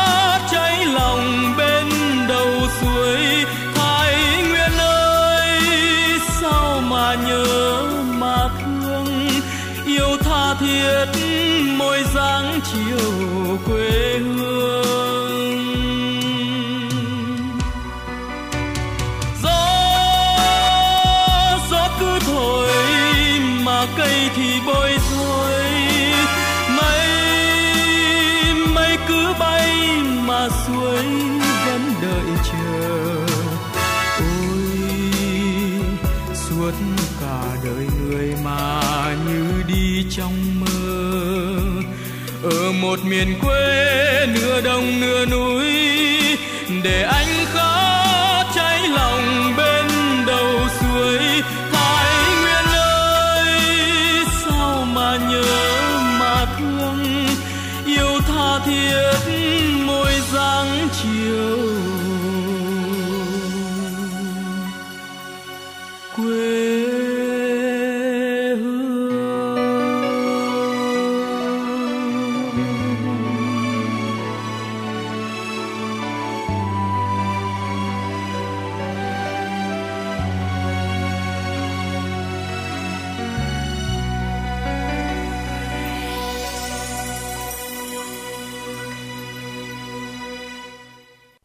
Thưa quý vị thính giả, hướng tới kỷ niệm 73 năm ngày thành lập Hội Nhà báo Việt Nam 21 tháng 4 năm 1950, 21 tháng 4 năm 2023. Ngày 2 tháng 3 tại Hà Nội, Bảo tàng Báo chí Việt Nam đã tổ chức tọa đàm và trưng bày chuyên đề Xuân xưa trên báo Tết 1865 đến 2000, giới thiệu hàng trăm bìa báo xuân đặc sắc có từ thế kỷ 19-20 như Nam Phong, Trung Hòa Nhật Báo, Dân Chúng, Sự Thật, Nhân dân, Quân đội Nhân dân, Tạp chí Cộng sản, Cờ Giải phóng, Việt Nam Độc lập, Tin tức, Đến với trưng bày, công chúng sẽ được chiêm ngưỡng những tranh báo Tết có tuổi đời hơn 100 năm cùng những tác giả, tác phẩm, văn chương để đời của Thế Lữ, Khái Hưng viết riêng cho báo Tết. Phản ánh của phóng viên.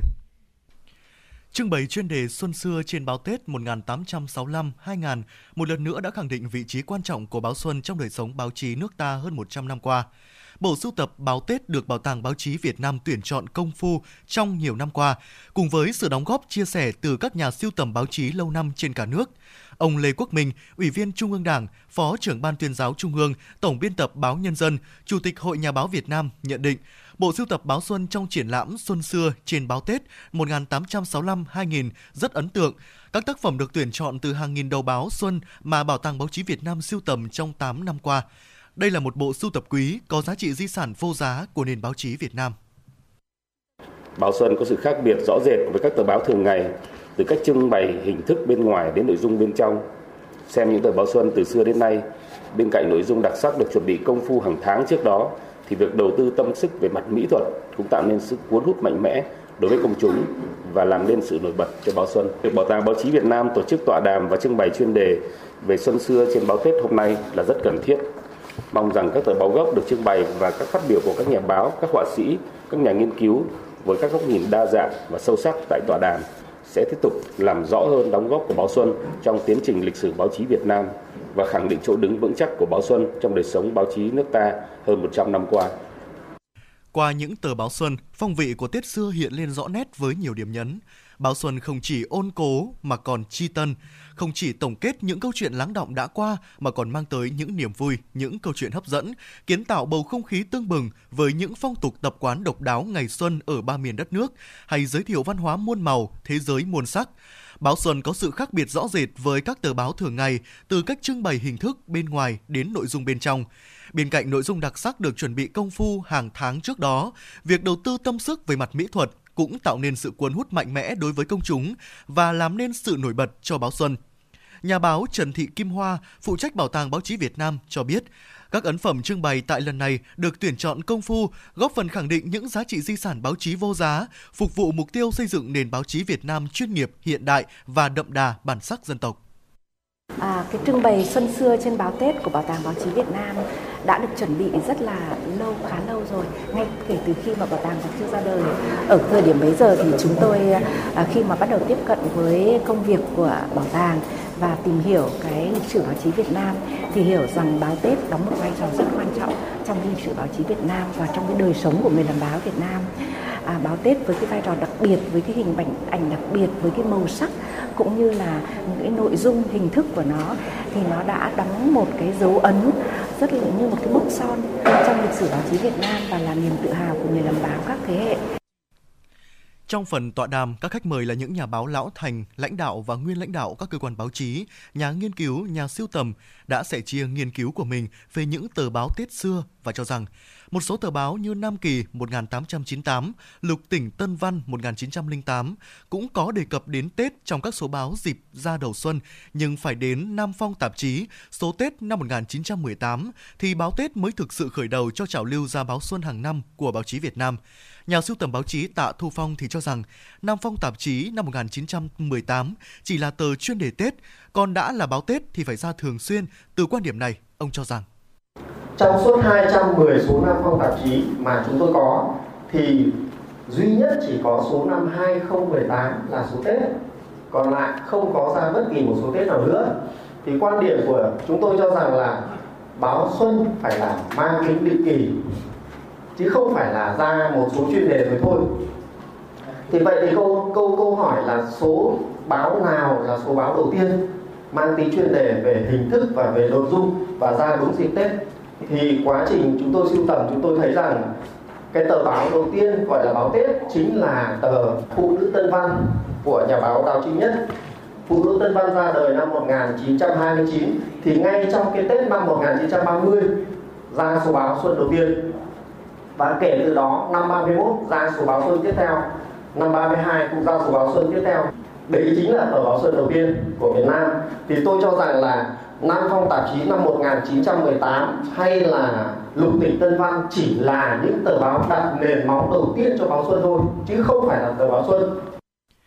Dịp này, Bảo tàng báo chí trưng bày gần 200 bìa báo đẹp tiêu biểu từ năm 1865 đến năm 2000 được tuyển chọn trong bộ sưu tập báo xuân của Bảo tàng báo chí Việt Nam. Song song với hoạt động trưng bày, bảo tàng còn sử dụng thêm màn hình đứng cảm ứng trình chiếu các bìa báo xuân, bố trí 8 tủ hiện vật trưng bày 99 tờ báo xuân tiêu biểu các thời kỳ như Nam Phong, Trung Hòa Nhật báo, Ngày nay, Dân chúng, Sự thật, Nhân dân, Quân đội Nhân dân, Tạp chí Cộng sản, Cờ Giải phóng, Lao động, Việt Nam độc lập. Trưng bày sẽ kéo dài đến ngày 31 tháng 3 tại Bảo tàng Báo chí Việt Nam, phố Dương Đình Nghệ, Cầu Giấy, Hà Nội.